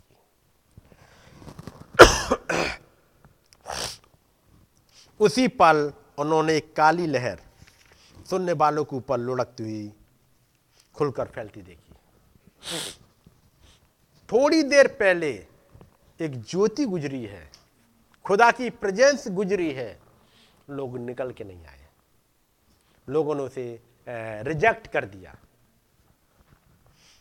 तो अब उसके बाद उसी पल उन्होंने काली लहर सुनने वालों के ऊपर लुढ़कती हुई खुलकर फैलती देखी। उन्होंने चेतावनी दी, यदि मैं खुदा का नबी हूँ तो मैं उसके नाम में बोलता हूँ, भला हो आप खुदा के साथ ठीक हो जाएँ, क्योंकि घड़ी आ रही है, जब आप चीख चीख कर इसे ढूंढेंगे और वो आपको फिर नहीं मिलेगा। बात समझिएगा नहीं? क्योंकि हम जब पढ़ रहे थे, एक एटीट्यूड के साथ में आप देखिएगा जरा। हम जरा वापस चलते हैं उत्पत्ति में।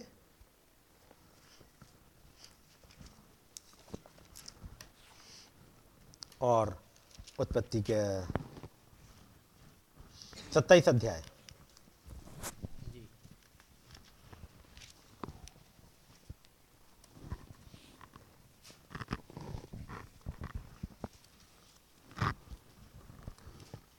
उत्पत्ति सत्ताईस अध्याय से पहले मैं पच्चीस अध्याय एक ऐसा पढ़ दूँ। पच्चीस अध्याय उसकी उनतीस आयत। याकूब भोजन के लिए कुछ दाल पका रहा था। और ऐसा मैदान से थका हुआ आया, तब ऐसा ने याकूब से कहा, वो जो लाल वस्तु है, उसी लाल वस्तु में से मुझे कुछ खुला, क्योंकि मैं थका हुआ हूँ। इसी कारण उसका नाम एदुम भी पड़ा। अब आगे जब ये बुलाया जाएगा तो एक नाम से बुलाया जाएगा, और वह एदुम। एदुम। एदुम का मतलब क्या है? एदुम का मतलब अधिकार बेचा हुआ। अधिकार बेचा हुआ। नाम ही पड़ गया उसका, अधिकार बेचा हुआ। याकूब ने कहा, अपना पैलोट का अधिकार आज मेरे हाथ में बेच दे। ऐसा उन्होंने कहा, देख, मैं तो अभी मरने पर हूँ। सिर्फ़ पैलोट के अधिकार से मेरा क्या लाभ होगा? याकूब ने कहा, मुझसे अभी शपथ खा। तो उसने उससे शपथ खाई और अपना पैलोट का अधिकार याकूब के हाथ बेच डाला। इस पर याकूब ने ऐसा की ऐसा को रोटी और पकाई हुई मसूर की दाल दी, उसने खाया, पिया, तब उठकर चला गया। यूँ ऐसा उन्हें अपने पैलौठे के अधिकार तुच्छ जाना। जैसे उसने अपना पैलौठे का अधिकार दिया और उसने दाल, मसूर की दाल और वो रोटी खाई और अधिकार बेच दिया, ऐसा को कोई कमज़ोरी आ गई? ऐसा के अंदर से कोई ताकत निकल गई? या उस दिन से याकूब अचानक से बहुत तंगड़ा हो गया और ऐसा दुबला होने लगा। ऐसा कुछ हुआ? फ़िज़िकल तौर पर कुछ नहीं दिखा।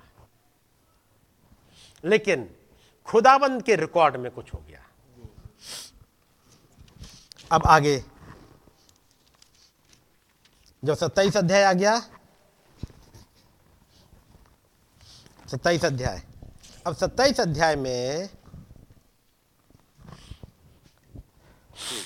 अब एक घटना आती है, और वो है, अब आशीष पानी चाहिए हम्म। इस ऐसाव के साथ में एक्चुअली जब कुछ घटता है, उसको कुछ नहीं दिखाई देता कि क्या हो गया मेरे साथ में। ऐसा कुछ नहीं पता लगता। उसके लिए जब अधिकार बेच दिया, ठीक है, चला गया। क्या है? कोई कमज़ोर हो गया क्या? कोई पूछेगा मान लो इजहाक कहे, उसका पापा कहे ऐसा हो? तूने अपना अधिकार बेच दिया पहले उठेगा अरे, क्या बेच दिया पापा? कुछ नहीं। वो कह रहा था मेरा दे दे अधिकार पहले उठेगा अधिकार। मैंने कहा, रख ले, मुझे क्या करना है इसका? जान है तो जहान है। दे दिया। वो तुमने ठीक नहीं किया। पापा से क्या फ़र्क पड़ता है बताओ? मैं कोई कमज़ोर लग रहा हूँ आपको? क्या शिकार करके लाया हूँ आज? नहीं लाया क्या आपके लिए? क्या कोई फ़र्क पड़ा उसके सेहत पे? सोचो। कि अचानक से उस दिन के बाद से ऐसा हो, थोड़ा सा कमज़ोर होने लगा हो, और याकूब मोटा तगड़ा होने लगा हो। ऐसा कुछ हुआ? कुछ नहीं पता लगा। फिर कुछ हुआ। जब आशीष पाने की बात आई, उससे पहले फिर कुछ हो गया इसके साथ में? और वो है छब्बीस अध्याय चौथी आयत।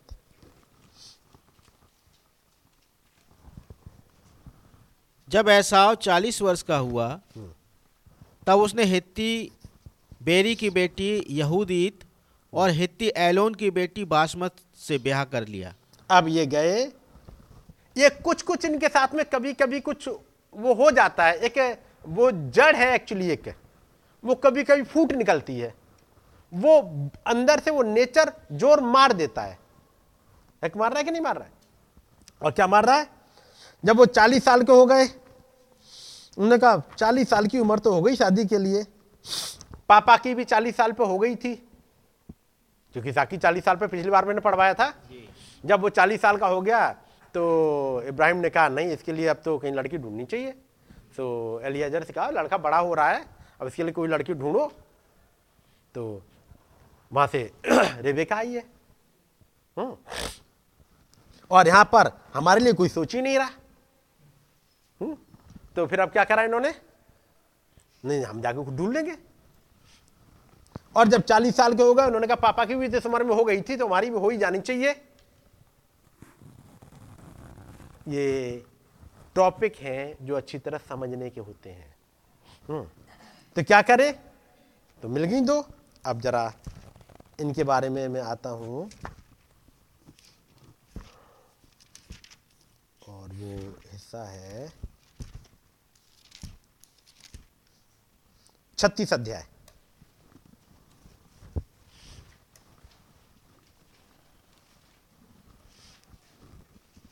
पहली ऐसे ऐसा जो एदोम भी कहलाता है, अब ये संग लिखा जाएगा। ऐसा जो एदोम भी कहलाता है। अब आगे ऐसा लिखा जाए, याकूब जो इसराइल भी कहलाता है तो ये तो बहुत बढ़िया बात है। पहले याकूब था, अब वो इसराइल कहलाता है। पहले वो अड़ंगेबाज कहलाता था, अब वो खुदाबंद के साथ प्रिंस कहलाता है।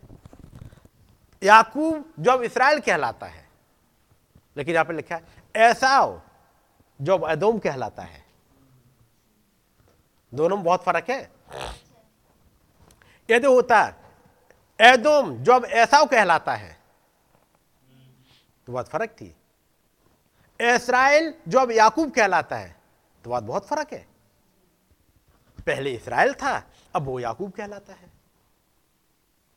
तो सब कुछ गड़बड़ हो गया। लेकिन वहाँ लिखा है, याकूब जो अब इसराइल कहलाता है, यहाँ पर ऐसा जो अब एदोम कहलाता है, उसकी यह वंशावली है। देखिए कुछ शायद कमज़ोरी आ गई हो इनको। ऐसा ने तो कनानी लड़कियाँ ब्याह ली, अर्थात हित्ती एलोन की बेटी आदा को और ओहोली वामा को जो अना की बेटी और हिब्बी सिबोन की नतनी थी। एक हित्ती और एक हिब्बी। ये आपको ऐसा भा नहीं मिलेगा जो हम पढ़ के आए थे। जो भी पढ़ के आए थे, वहाँ बासमत, फिर उसने इस्माइल की बेटी बासमत को भी ब्याह लिया। हम्म।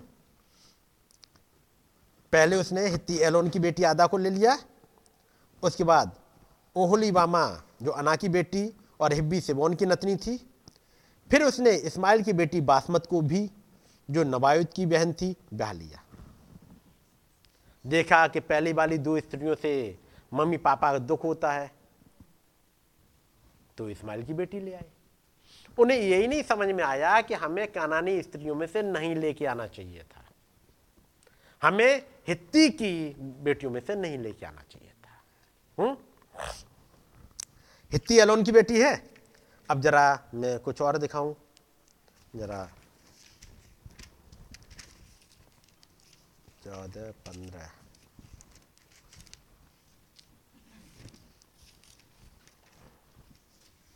पंद्रमा अध्याय।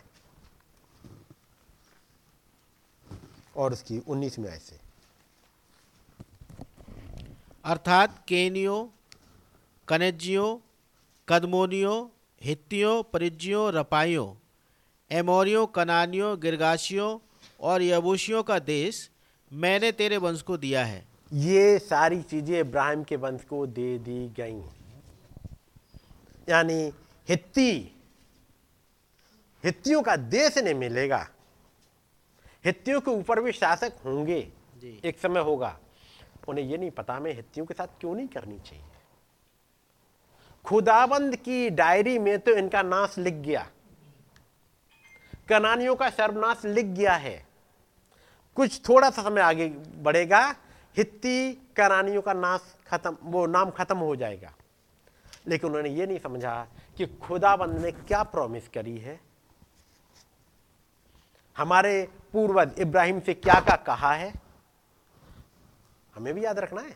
हमारे पूर्वज भाई ब्रहणम से खुदाबंद ने इसमें क्या क्या बाचा बांधी है। उन कंट्रियों की तरफ़ बहुत कुछ ध्यान से देखना पड़ेगा। बात समझ रहे नहीं?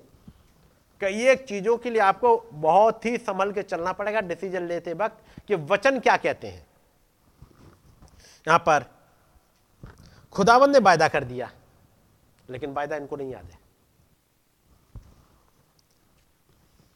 फिर अगला काम क्या किया उसने? फिर उसने इस्माइल की बेटी बासमत को भी, जो नवायुत की बहन थी, ब्याह लिया। अगला काम, इस्माइल यानी पहले वाली शादी कर ली हित्ती, कोई समझ में नहीं आया। अगली शादी कर ली उसने हिब्बी की बेटी से, तब भी समझ में नहीं आया। देखा मम्मी पापा दुखी होते हैं तो जाकर के इस्माइल से साथ, इस्माइल की बेटी के साथ में कर ली। ऐसे ही किया ना? इस्माइल की बेटी बासमत से भी शादी कर ली। क्या नहीं समझा कि इस्माइल को तो घर से निकाला गया है? क्या इस इस्माइल के लिए कहा गया कि जंगली गधा है? इसके लिए क्या गया कि दासी का पुत्र आ, उस ब्याही स्त्री के साथ में भागीदार नहीं होगा? उसे घर से निकाला गया। उसका एक एटीट्यूड था। इस इस्माइल का और उसकी माँ हाजरा का एक एटीट्यूड था। जो पिछले दोनों में हमने बचन में से देखा। लेकिन उसके बाद भी इसने कुछ नहीं समझा। यानी इनके ये मिस्टर ऐसा है दिमाग से बिल्कुल ब्लैंक रहते हैं। उनको कुछ नहीं समझ में आता है। वो नहीं समझ पाए जब हित्ती की कहानी आई, नहीं समझ पाए हिब्बी की बेटी शादी करी, नहीं समझ में आया जब इस्माइल की बेटी शादी करी। आगे, छठी आयत। इसी छत्तीस अध्याय की। और ऐसा अपनी पत्नियों और अपने बेटे बेटियों और घर के सब प्राणियों और अपनी भेड़ बकरी और गाय बैल आदि सब पशुओं, निदान अपनी सारी संपत्ति को जो उसने कनान देश में संचय की थी, लेकर अपने भाई याकूब के पास से दूर देश को चला गया। कहाँ गए? वैसे कहाँ रह रहे थे? वो आपको पांचवी आयत में मिलेगा। और ओहली मामा ने यूस और यालाम और कोरा को उत्पन्न किया। ऐसा हो कि यही पुत्र कनान देश में उत्पन्न हुए।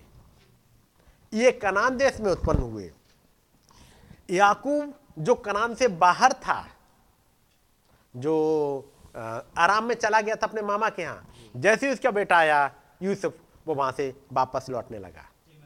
और जो ये कनान में रह रहा था, ये कनान में रह रहा था अब एक घटना के बाद, जैसे ही पिता इजाक गए, अब पढ़ लोग यहाँ पर? इजाक गए, दोनों भाई आके मिले, पापा को दफन किया, और उसके बाद वहाँ से रास्ते अलग अलग। ये पॉइंट था। पापा की डेथ क्या? पापा की डेथ हुई इजाक की, और उसके बाद, मिट्टी देने के बाद में मेरी ज़िम्मेदारी खत्म, अब मैं चला। हो जा खा रहे हो? कह रहे हैं सातवीं आयत में, क्योंकि उनकी संपत्ति इतनी हो गई थी कि वे इकट्ठे ना रह सके। और पशुओं की बहुतायत के मारे उस देश में जहाँ वे परदेसी होकर रहते थे, उनकी समाई ना रही। ऐसा जो एदोम भी कहलाता है, सो सीर नाम पहाड़ी देश में रहने लगा। अब ये कहाँ गए? कनान छोड़ दिया प्रोमिस लैंड छोड़ दी। पापा गए और एक इनको समझ में नहीं आया चाहे कुछ भी हो हमें प्रोमिस लैंड में रहना चाहिए। लेकिन कनान तो एक ऐसी जगह है जो उगल देती है। निकाल देती है अपने आ, उनको जो प्रॉमिस के साथ जुड़े ना रहे। लेकिन आप अब इस पिछले दिनों हमने याकूब के एटीट्यूड को देख रहे थे। अब ऐसाओ के एटीट्यूड को देखो। ऐसा कोई एटीट्यूड दिख रहा है? कहीं ना कहीं बीच में से कुछ फूटता है। और जब रिबेका या इजाक कहें, बेटा, ये तूने ठीक नहीं किया। जब तूने पहला का अधिकार बेच दिया तो क्या फ़र्क पड़ता है? फिर लड़की शादी कर ली तो क्या फ़र्क पड़ता है? तुम्हें इस्माइल से, की बेटी से नहीं करनी चाहिए थी, भाई, इतना तो ध्यान रखते। तो क्या फ़र्क पड़ता है? कोई फ़र्क पड़ा? फिर आगे लिखा, जब उसने ब्लेसिंग पानी चाही तो क्या हुआ? अब चाहिए ब्लेसिंग तब अयोग्य गिना गया। किसकी नज़रों में? इजा की नज़रों में या रिबेका की नज़रों में? खुदा की नज़रों में। तभी तो अब वो इजहाक चुपचाप बैठे कह रहे बेटा एक काम कर। आ, जाके कुछ पकड़ के ले आ और जाके अच्छा सा पका। आज मेरा मन कर रहा आज तुझे ब्लेसिंग दे दू। कोई बात नहीं है। अब तूने जो कर लिया तूने तो अपने मन का कर लिया लेकिन मेरे दिल की इच्छा ब्लैसिंग में तुझे ही दूँगा। हम्म, उन्हें तो मीट खाना पसंद है? मैं ब्लेसिंग तुझे जा चुपचाप से जाना आज और बढ़िया से पकाना। है? जी खुश कर दे। और बस। और किसी को बताना नहीं आज? आज का दिन बहुत इंपॉर्टेंट है किसी को मत बताना। ऐसा कर पापा मैं हवा भी नहीं लगने दूँगा।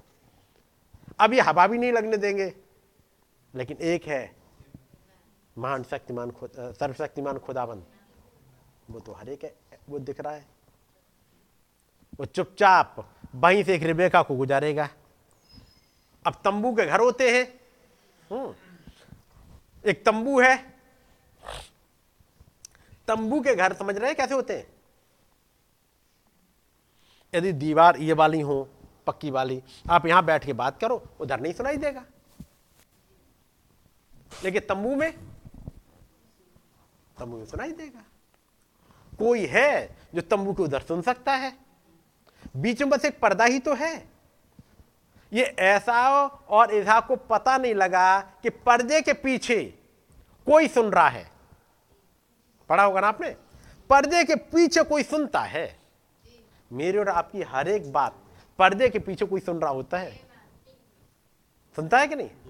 हर एक बात को वो सुनता रहता है। पर्दे के पीछे और जो पर्दे के पीछे सुन सकता है। ये वही है जो इब्राहिम के टेंट में आया था। और वो यहाँ तक सुन लेता है कि सारा मन में हँसी। पड़ा है? और ये कह के हँसी। सारा अपने हृदय में ये कह के हँसी। और पर्दे को उस पार है। वो वो भी सुन लेता है, जो मुँह से बोला ही नहीं गया। तो इजहाक और याकूब कितना ही चुपचाप, इजहाक और यसाव कितना ही चुपचाप प्लानिंग करें। पर्दे को इस पार सुनने वाला खुदा माँ है और वहाँ से किसी को गुजारेगा। और रिबेका ने सुना। चलिए रिबेका की बात देख लेते हैं क्या कर रहे रिबेका।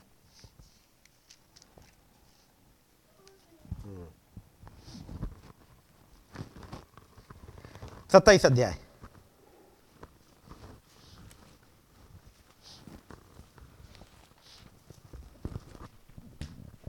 चौथी आय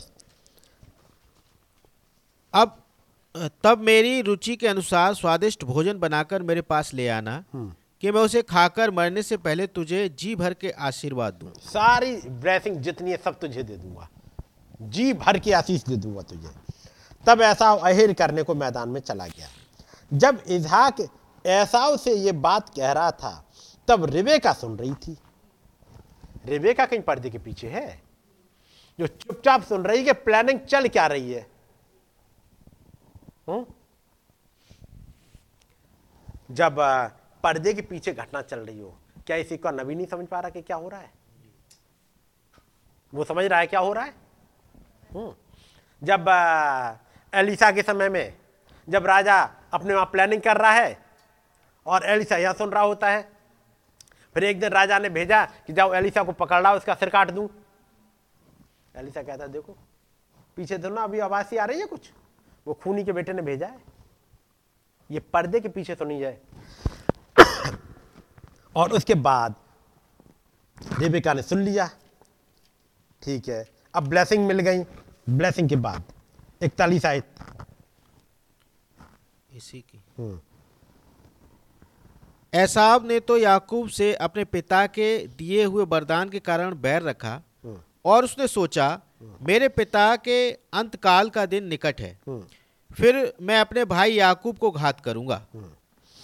जब रिबका को उसके पहलौटे पुत्र एसाव की ये बातें बताई गईं तब उसने अपने छोटे पुत्र याकूब को बुलाकर कहा सुन तेरा भाई एसाव तुझे घात करने के लिए अपने मन में धीरज धरे हुए है। सुना आपने? एसाव ने तो याकूब से अपने पिता के दुए आशीर्वाद के कारण बैर रखा था। सो उसने सोचा ये बोला नहीं। सो उसने सोचा कि मेरे पिता के अंतकाल का दिन निकट है, फिर मैं अपने भाई याकूब को घात करूँगा। ये सोचा, ये बोला नहीं है। लेकिन अगली आयत में लिखा है, जब रेबेका को अपने पहलौठे पुत्र ऐसाव की ये बातें बताई गई, ये ऐसाव तो सोच रहा है बात समझ रहे हैं ना? ऐसा सोच रहा है और रेबेका को बताया जा रहा है। ये कौन बता रहा है? ये इजाक को तो बताया भी नहीं उसने। वो तो सोच रहा पापा दुखी होंगे पापा को पहले निपट जाने दो। उसके बाद। ऐसा की प्लानिंग आप समझ रहे? हैं? लेकिन किसी ने बता दिया इस रेबेका को। रेबेका को अपने पहलौठे पुत्र ऐसाव की बातें बताई गई। उसने प्लान किया था। मन में सोचा था मैं ऐसा करूँगा वैसा करूँगा। तैतालीस आयत हाँ, हाँ बयालीस में। तब उसने अपने लहुरे पुत्र याकूब को बुलाकर कहा सुन तेरा भाई ऐसा तुझे घात करने के लिए अपने मन को धीरज दे रहा है। कोई एक इंटेलिजेंस है जो रेबेका को बता गई। और रेबेका से ये याकूब तक पहुँच गई। ऐसा सोच रहे मेरी प्लानिंग किसी को पता ही नहीं लगी। जबकि जिसके लिए करी जा रही थी प्लानिंग उसको भी पता लग गया और जो बचाव का रास्ता निकालेगी, उसे भी पता लग गया। सो अब, हे मेरे पुत्र, मेरी सुन। हारान को मेरे भाई लाबान के पास भाग जा। और थोड़े दिन तक, अर्थात जब तक मेरे भाई, मेरे, जब तक तेरे भाई का क्रोध ना उतरे, तब तक उसी के पास रहना। फिर जब तेरे भाई का क्रोध तुझ पर से उतरे, और जो काम तूने उससे किया, उसको भूल जाए तब मैं तुझे वहाँ से बुलवा भेजूँगी। ऐसा क्यों हो कि एक ही दिन में मुझे तुम दोनों से रहित होना पड़े? हूँ? एक काम कर, अब यहाँ से चला जा। एक प्लानिंग बताई। कहाँ भाग जा?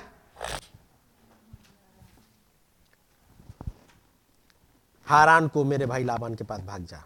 और थोड़े दिनों तक, जब तक तेरे भाई का क्रोध ना उतरे जब आप मत्ती की इंजिल पढ़ोगे हेरोदेस अपने दिल को तसल्ली दे रहा है, और तब एक दूत आता है। हेरोदेस की प्लानिंग मरियम को भी नहीं पता, यूसुफ को भी नहीं पता है। यीशु मसीह छोटा बच्चा है, अभी तो दो साल का है, अभी किसी को नहीं पता। लेकिन हेरोदेस सोच रहा है, उन ज्योतिषी को बुलाया, तुम जाओ, उसे दंडवत करो, फिर आके मुझे बता देना। और मन में क्या सोच रहा है? जैसे ही पता लगेगा, मैं मार दूँगा। ये नहीं पता कि पर्दे के पीछे कोई सुन रहा होता है। एक इंटेलिजेंस है जो पर्दे के पीछे सुन रही होती है। वो महान खुदावन पर्दे के पीछे सुन रहा होता है। और फिर उसने एक काम करा। हेरोदेस ने तो अपनी प्लानिंग कर ली। ज्योतिषियों ने मुलाकात करी यीशु मसीह से। रात को सोए, ताकि अगले दिन वापस यरूशलेम को लौटेंगे। यही प्लानिंग थी उनकी। कि हेरोदेस को जाके बताएँगे। दूसरे देश से आए हैं, राजा की आज्ञा है, जाके बता के जाएँगे, एक प्रोटोकॉल है। रात में एक दूत आता है और कहता है, लौट के उस रास्ते से मत जाना। कहाँ से जाओगे याद रखना, पता लगना नहीं चाहिए, तुम निकल कब गए हो? नहीं तो हेरोदेस तुम्हारे भी पीछे पड़ेगा। तुमने ठट्टा किया उसके साथ में मतलब मज़ाक किया, उसे नहीं बताया। ये दूसरे कंट्री में आए हो एक प्रोटोकॉल होता है। है कि नहीं? ऐसे थोड़ी कि कहीं से भी निकल जाओ। ये निकल गए। और उसी रात को एक दूत भी आ रहा है यूसुफ के पास में। और कहता बच्चों को उठाओ। और कहाँ भाग जाओ? मिस्र को भाग जा। वहाँ मैंने उसके लिए एक जगह तैयार कर रखी है। और जब तक इस हेरोदेश का क्रोध ना उतरे, जब तक ये हेरोदेश मर ना जाए, तब तक वहीं ठहरे रहना। फिर जब ये मर जाएगा, मैं बुलवा भेजूँगा। आपने पढ़ाई है? वहाँ कहा था जब तक मैं ना कहूँ, तब तक तू वहीं ठहरे रहना। यही कहा था? यहाँ पर रेबेका कह रही है? जब तक मैं, जो काम तूने से किया, उसको भूल जाए, तब मैं तुझे वहाँ से बुलवा भेजूं। जब तक मैं ना भेजूं खबर, तू वहीं टिके रहना। और उसके बाद अब प्लान कैसे करेंगे? अब इजाक से कहेगी कुछ। और इजाक के बाद इसे भेज दिया जाएगा। अब इस ऐसा का आपने देख लिया, ऐसा को एक एटीट्यूड जब ऐसा को यहाँ पे पता लगा कि कनानी स्त्रियाँ मेरे पिता को बुरी लगती तो उसने इसे इस्माइल की बेटी से शादी कर ली। ये प्लान कर रहे हैं एक शादी का। जब उन्हें पता लग गया कि मेरे पापा को ये कनानी स्त्रियाँ बुरी लगती हैं तो वो तो प्लान कर रहे हैं कि चलो अब लड़कियों के साथ तो शादी हो गई। एक ऐसी से कर लेता हूँ, शायद पापा को खुशी हो जाए। कोई बात नहीं, ताऊ की बेटी है। इस्माइल ताऊ है, ताऊ की बेटी है। उसे शादी कर लेंगे। पापा शायद खुश हो जाए।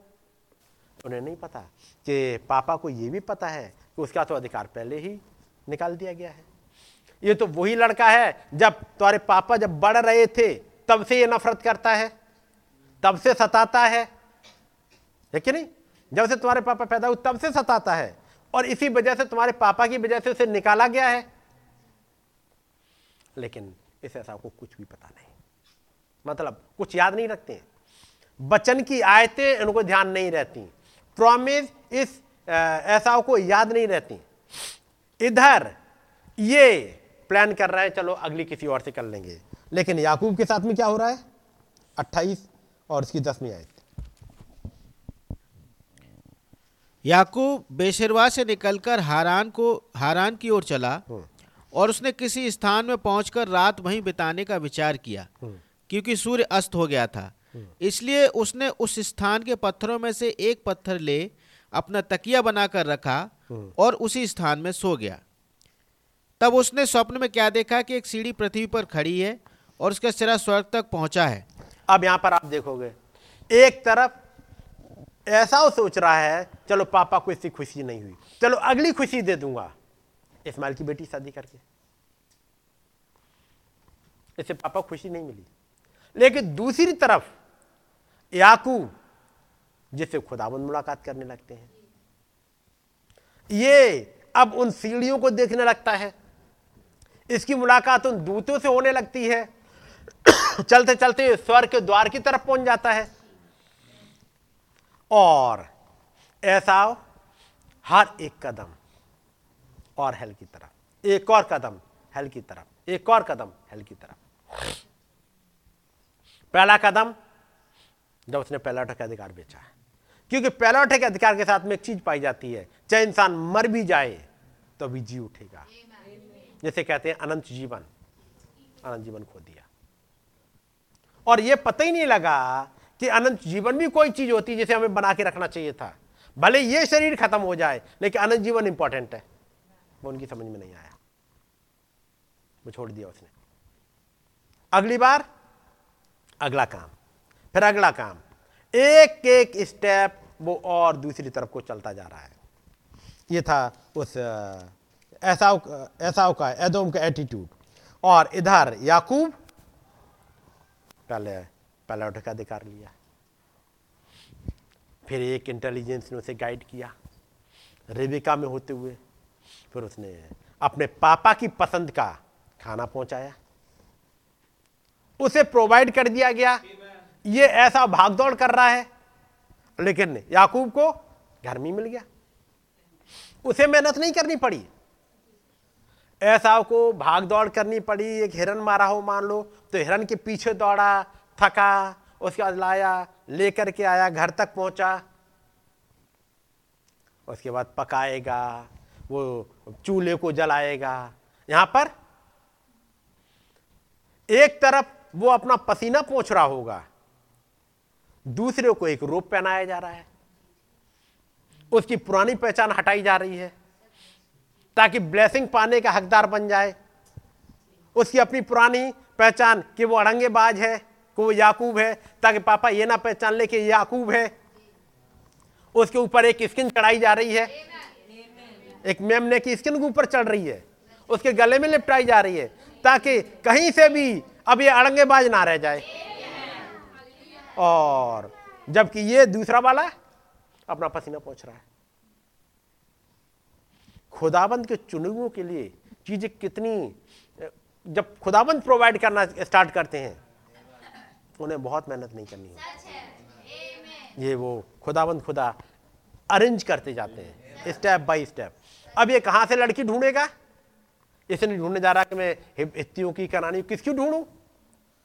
उसके पापा कह रहे जाक तू जा अपने मामा के घर चला जा अब हाँ अपने मामा लाबान की एक बेटी से ब्याह कर लेना। और जब वो वहाँ से निकला इस सोच के साथ में अब उसे मालूम है चाहे मुझे रास्ते में चाहे हित्ती लड़की दिखे, चाहे कनानी लड़की दिखे, चाहे कोई दिखे, मेरी निगाहें अब वहाँ लगी हुई है। एक पापा का इंस्ट्रक्शन है। इसलिए वो अब एक इंस्ट्रक्शन के साथ जा रहा है। और जैसे ही आगे बढ़ा, एक जगह है, उस जगह का नाम मिल गया, बेतिल, जो पिछली बार मैंने पढ़ा था आपके सामने। अभी नहीं पता, यहाँ पर नाम नहीं लिखा, वो जगह क्या थी, लेकिन आखिर में जाओगे तो मिल जाएगा। वो जगह एक बेतिल थी, जहाँ पर उसने पत्थर खड़ा किया। ये वही जगह थी जहाँ से इब्राहिम गुजरा है और जहाँ पर खुदाबंद ने उसे दर्शन दिया। और उसके बाद उसकी ज़िंदगी में, जब कि आप देखोगे, ऐसा हो कि यहाँ राजा आ रहे हैं, अचानक से कोई कमज़ोरी आ गई, ऐसा कुछ नहीं है। छत्तीस अध्याय वापस निकालते हैं।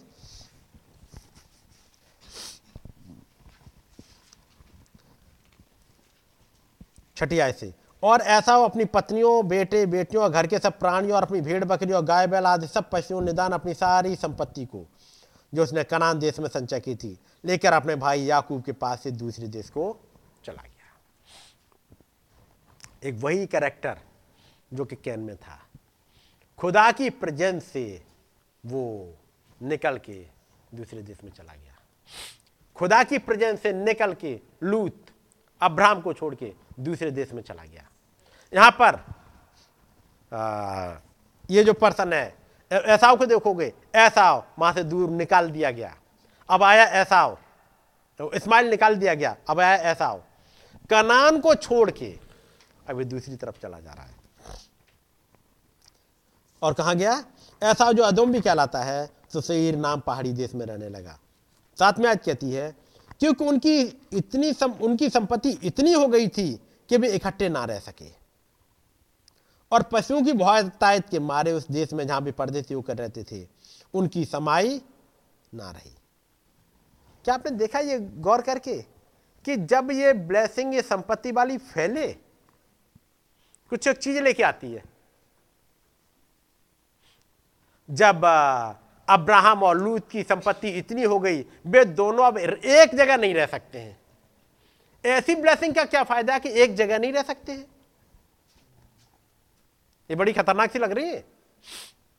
लिखा है, इब्राहिम और लूत, उनके चरवाहों में झगड़ा हुआ क्योंकि इतनी ज़्यादा संपत्ति बढ़ गई।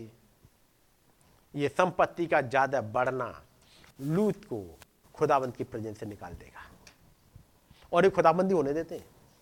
कुछ इतना ज़्यादा ऐसी ब्लेसिंग दे दे कि एक दिन बेटा तुम रास्ता दूसरी तरफ़ कर ही लो।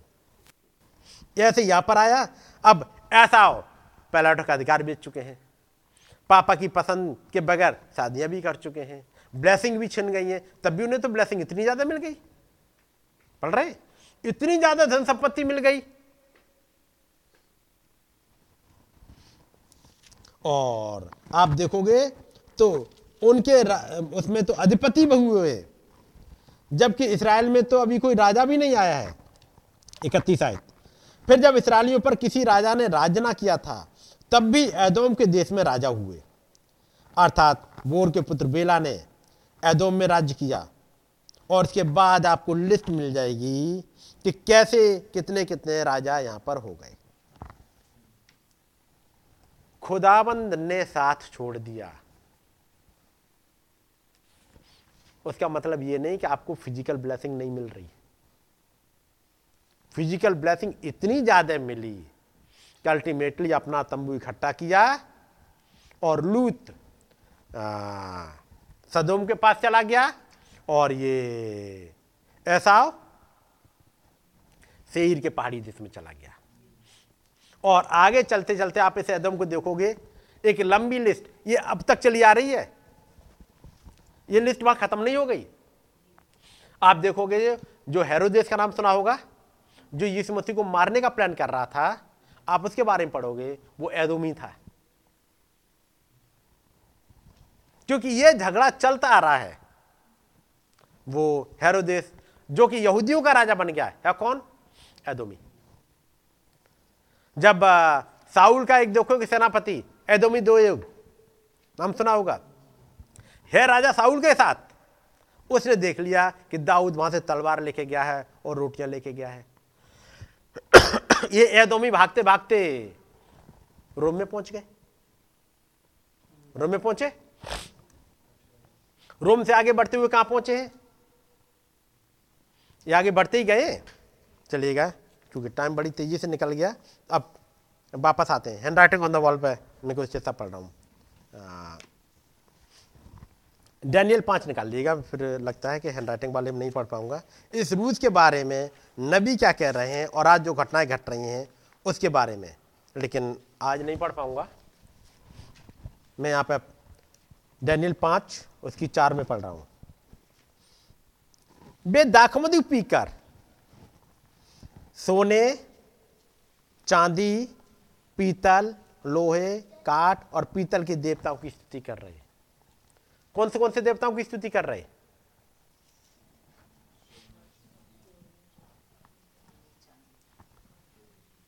कौन कौन सी मूर्तियाँ होंगी फिर? कोई तो मूर्तियाँ होंगी? जी। सोने की बनाई होंगी कुछ मूर्तियाँ? कुछ चांदी की बनाई होंगी? जिनके देवी देवता चल रहे हैं। और याद रखिएगा स्टार्टिंग कहाँ से हो रही है?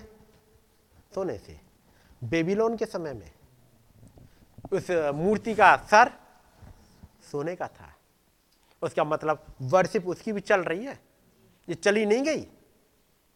उसके बाद सोना आया, सोने के बाद चांदी आई, चांदी के बाद पीतल आया, पीतल के बाद लोहा आया, लोहा के बाद लोहा और मिट्टी आ गया।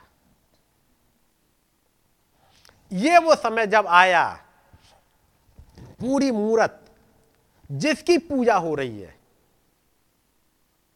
तब हाथ आ गया। बात समझ रहे नहीं? केवल इतने ही लिखा है कि मूर्ति की पूजा कर रहे थे। सोना, चांदी, पीतल, लोहा, यानी अब ये मूर्ति बन गई अब ये। ये मूर्तियाँ फिर मूर्तियाँ नहीं रह गई। कुछ डॉक्ट्रिन्स हैं, कुछ टीचिंग्स हैं, कुछ ऐसी चीज़ें हैं, कुछ एटीट्यूड्स हैं, जिनकी वर्शिप चल रही है। और चलते चलते कहाँ तक पहुँचे? आखिरी हिस्से तक। और तब दो हाथ आ गए। तब एक हाथ आ गया और हाथ ने लिखना स्टार्ट कर दिया। ये दीवार पर हंसले कब आ रहा है? जब ये पूरी मूर्त दिख गई, तब एक हाथ आके लिख रहा है। Hand writing on the wall कि वो समय जो वहाँ था, वो फिर आ गया है। वो समय था जब अन्य जातियों के राज्य का उदय हो रहा था और हाथ फिर से आया कि अब अन्य जातियों के राज्य का खात्मा हो रहा है। और जब एक खात्मा आ रहा है, तब कौन सा हिस्सा पढ़वा रहा है?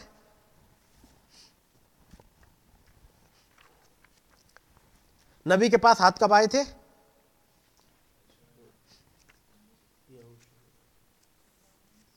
किस ईयर में?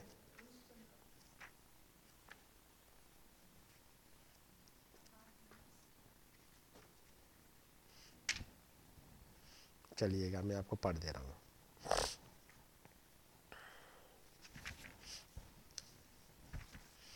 ताकि आपको याद रहे। उन्नीस सौ बावन के फरवरी के अंत में, उन्नीस सौ सत्तावन नहीं मैं पढ़ रहा हूँ। उन्नीस सौ सत्तावन नहीं पढ़ रहा हूँ, उन्नीस सौ बावन। उन्नीस सौ बावन के फरवरी के अंत में क्योंकि हम लोग फरवरी के, फरवरी अभी अंत करके आए हैं। उन्नीस सौ बावन के फरवरी के अंत में विलियम ब्रैनम, डॉक्टर लूकस के क्लिनिक पर वापस लौट गए। अब इनके क्या हाल है, उन्होंने पूछा। डॉक्टर लूकस ने बताया कि अभी अमीबा बहुत ज़्यादा है। आप एक शादीशुदा हो, आपके बच्चे भी हैं, मैं आपको बता देता हूँ। अब बस, यदि अमीबा दिमाग तक पहुँच गए तो लगभग दस और घंटे जीवित रहोगे, फिर खेल ख़त्म।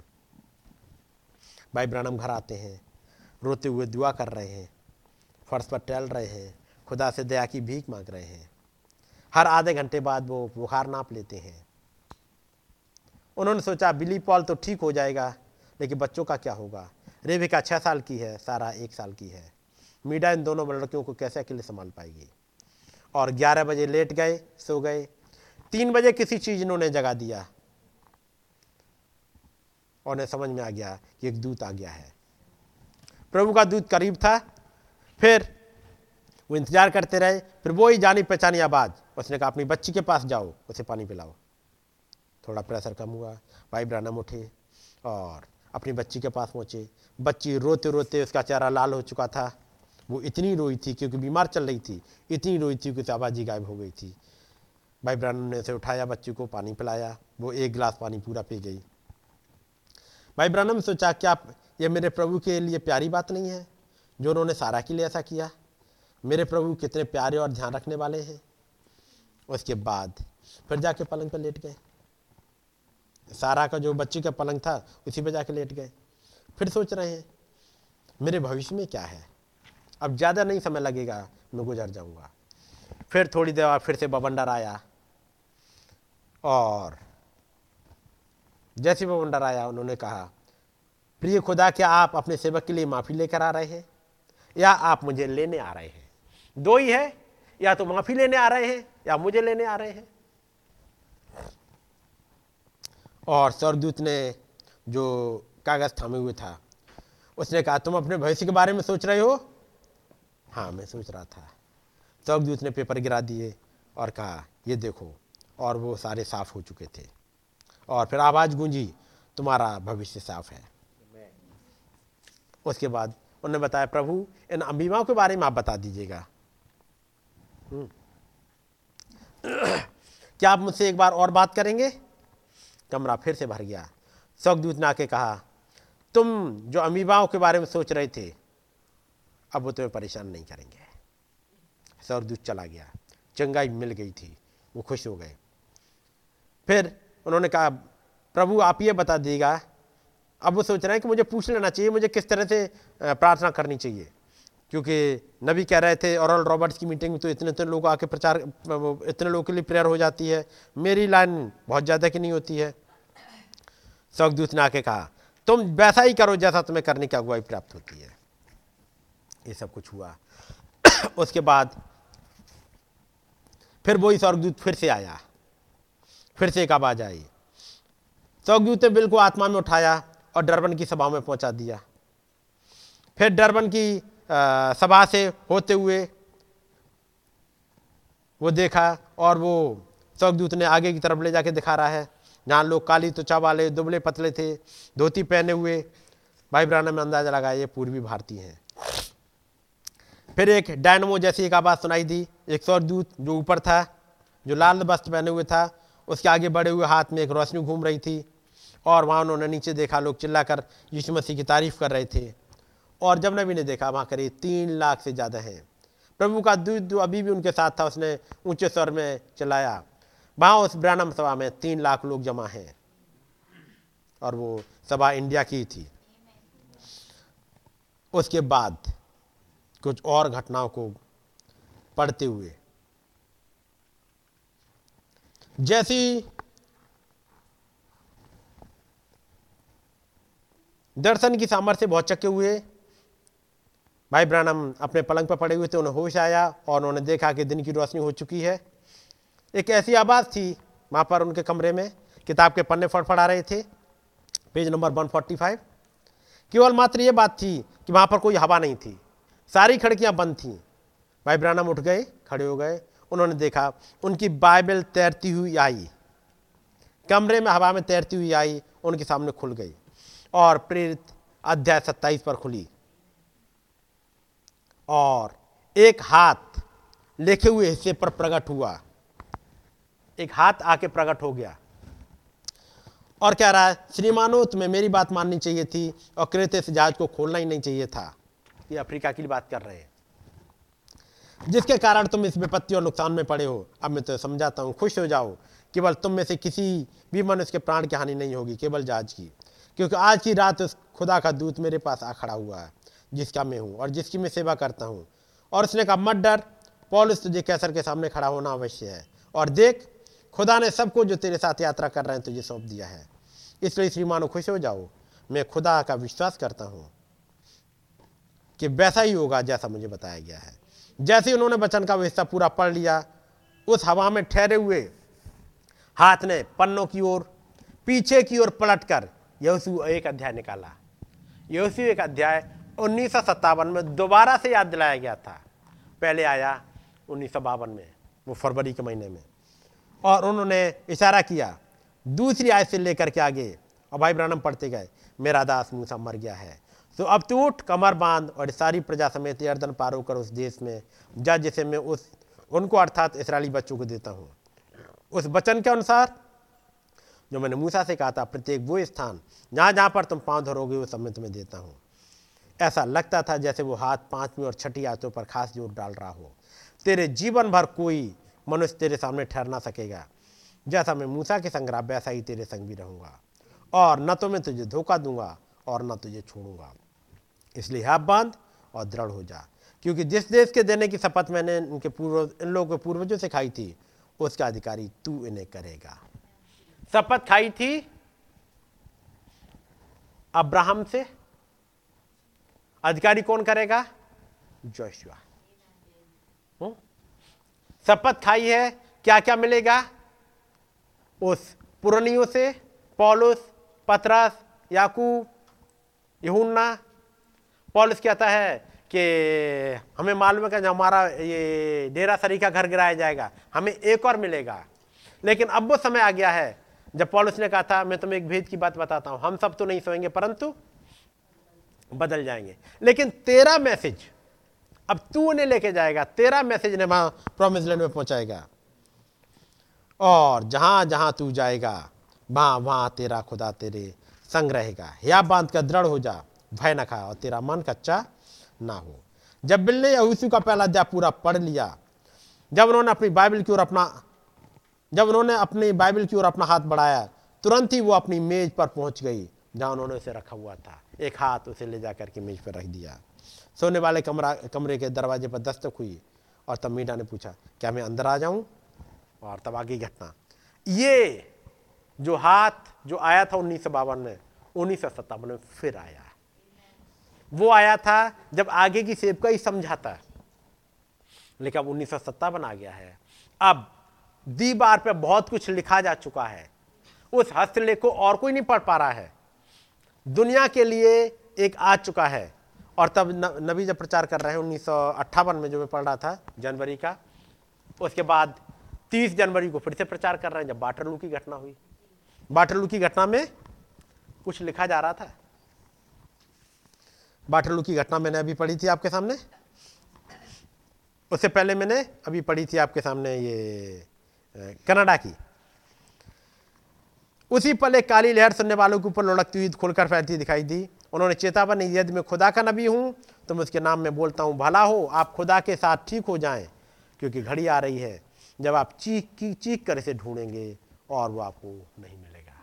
ऐसा उन्हें यही गलती कर दी थी। जब उसके पास समय था, वो नहीं गया। और लिखा है, बाद में वो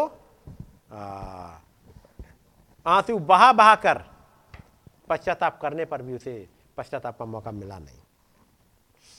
ये यवायु फरमाते हैं, यदि खुदा का प्रेम तुम्हारे दिलों में नहीं है तो तुम एक पापी हो और नरक जाने के सीधे रास्ते पर हो।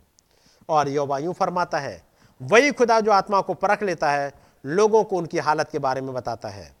ठीक वो बात, वही बात, ठीक अभी बोल रहा है। मैं यीशु मसीह के नाम में बोलता हूँ, दौड़कर बेदी पर आ जाओ और फ़ौरन पश्चाताप कर लो। इससे पहले कि खुदा तुम्हारे ऊपर से पन्ना पलट दे और तुम हमेशा के लिए दोषी ठहर जाओ। पवित्र आत्मा यूँ फरमाते हैं, वो तुम्हारे बीच में है। इतनी तमाम मिन्नतों के बाद भी लोग निकल के नहीं आए, दो चार निकल के आए, बाकी नहीं आए।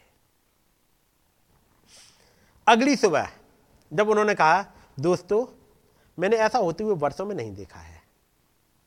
मुझे कभी भी इससे पहले ऐसी अनुभूति नहीं हुई, जैसा कि कुछ पल पहले हुई, जब मैंने वो काली लहर पूरे भवन में फैलती हुई देखी है। किसी चीज़ ने मुझ पर चोट की है।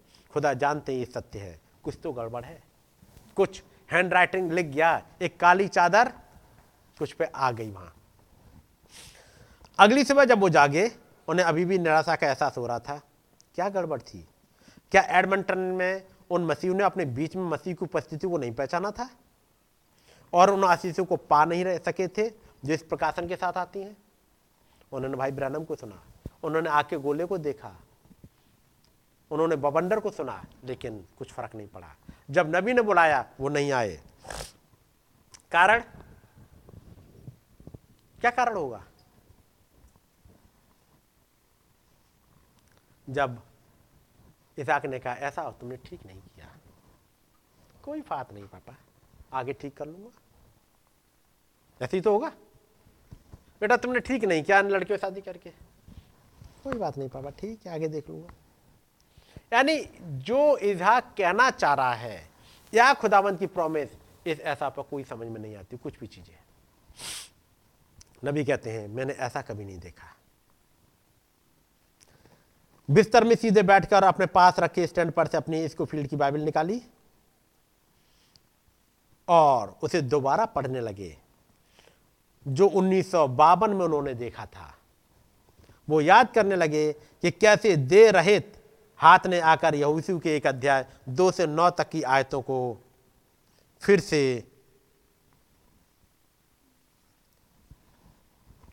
वो वो हिस्सा फिर से निकल आया जो उन्नीस सौ बावन में पढ़ा था। और कैसे ये आयतें वहाँ पर समझाई गई थी? उन्होंने अपनी बाइबल बंद कर दी। उन्होंने उसे नीचे नहीं रखा। इसके बजाय उसे अपने दोनों हथेलियों के बीच में सीधा खड़ा करके पकड़ लिया। जब कोई बैठकर मनन कर रहे थे। जल्दी उन्होंने महसूस किया, प्रभु का दूत उनके कमरे में आ गया, होटल के कमरे में। बिल्कुल उलझन डर में बदल गई। उन्होंने झटके से अपने दोनों हाथ खींच अपने दिल के पास प्रार्थना के मुद्दा में जोड़ लिए। किसी भी पल खुदा को उनसे बात करना शुरू कर देने की अपेक्षा में। जैसे ही उन्होंने अपने हाथ अपनी बाइबल से हटाए, वो पुस्तक दो हिस्सों में खुल गई। वो बाइबल कई वर्षों से लगातार इस्तेमाल होने के कारण पर्याप्त जीर्ण हो गई थी। अब सैकड़ों जग, सैकड़ों जगहों से भी और किसी भी जगह आसानी से खुल सकती थी, जैसे वो पढ़ा पढ़ा करते थे। अब वो खुली या उसी अध्याय एक पर। फिर से वही वाला हिस्सा निकल आया, क्योंकि दीवार पर कहीं कुछ लिखा हुआ था। और यही हिस्सा आपने देखा होगा। एक मैसेज आया कुछ के लिए मत डर। जब संडे का मैसेज आया, कुछ के लिए तो आया, मत डर। लेकिन ये मैसेज जब आ रहा है कुछ के लिए कि मत डर। वहीं आ रहा है, एडमिंटन जैसे लोगों के लिए एक काली लहर। बात समझ रहे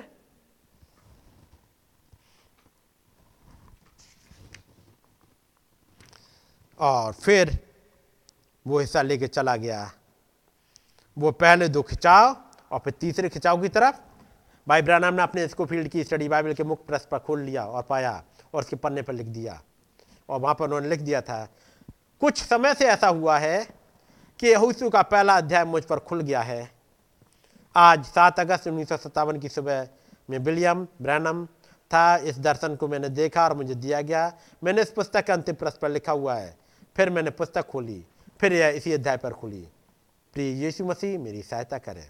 मैं आपकी पर्याप्त आपकी महिमा हेतु पर्याप्त ही आप रख सकूँ, भाई ब्रहणम और उसके बाद, अब उन्नीस में जनवरी में प्रचार करते हैं hand writing on the wall क्योंकि ये घटना घटी है, उसके बाद अक्टूबर का महीना आ जाता है, वो हंटिंग ट्रिप में चले जाते हैं। और फिर वो लौट के आए, उन्होंने प्रचार किया आठ जनवरी hand writing on the wall अट्ठावन में, तीस जनवरी, वाटरलू में hand writing on the wall now March नौ मार्च जफरसन विले में hand writing on the wall अठारह जून उन्नीस सौ अट्ठावन ग्रीन्स विले में hand writing on the wall क्योंकि वो उन्नीस सौ अट्ठावन, सत्तावन अट्ठावन वो साल थे, कुछ दीवार पर लिखा जा रहा है। कुछ है जिनको तोला जा रहा है और हल्के पाए जा रहे हैं। कुछ के लिए तो कहा जा रहा, उठ, खड़ा हो जा। हियाब बाँध, डर मत। है कि नहीं? तू इन्हें पहुंचाएगा। एक तो ये आ रहा मैसेज। और दूसरी तरफ़ नबी प्रचार कर रहे हैं hand writing on the wall क्योंकि कुछ घटनाएँ चलती आ रही हैं। खुदाबंद दया करें, अगली बार इसे देखेंगे इन मैसेज को लेकर के कि वो दूत क्या कहना चाह रहे हैं और खुदाबंद हमारे साथ क्या अगुवाई करना चाह रहे हैं, आइए हम लोग दुआ करेंगे। खुदावंद प्रभु यीशु मसीह, हमारी मदद करिएगा प्रभु। क्योंकि यदि आपकी दया ना हो तो पहले तो वो लिखावट नहीं दिखती कि लिखा क्या गया है। और यदि लिखाई पढ़ने में आ जाए तो समझी नहीं जा सकती। वहाँ तो ये लिख दिया गया, मने मने तकेलो पारसीन लेकिन जब वहाँ एक प्रॉफिट खड़ा हुआ है, वो कहता है कि, हे बिल सज्जर तू तोला गया है, तू हल्का पाया गया है, तेरा राज्य बांट दिया गया है। उन वाले शब्दों से एक प्रॉफिट ही मतलब निकाल सकते हैं, क्योंकि वो आपकी राइटिंग है। और आप अपने प्रॉफिट पर ही भेदों को खोलते हैं। प्रभु, आपने हमारे युग के प्रॉफिट पर ही भेद खोले हैं।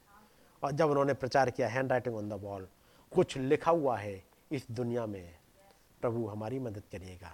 ये घटनाएँ होती जा रही हैं, उन तमाम उन घटनाओं की पूर्ति, जैसे दीवार पर लिखा गया, तकेल तकेल मनाए पारसीन और दूसरी तरफ़ कहीं मादी फारसियों ने नदी के रास्ते को मोड़ दिया था, और वो अंदर घुसने की तैयारी में थे। बस थोड़ी देर बाद जब वो उस कसदियों के लोग अपना एंजॉय करके सो गए थे और सुबह नहीं निकल पाया था कि वो राजा मार दिया गया। सब कुछ बदल चुका था। ओ खुदाबंद हमारी मदद करिएगा।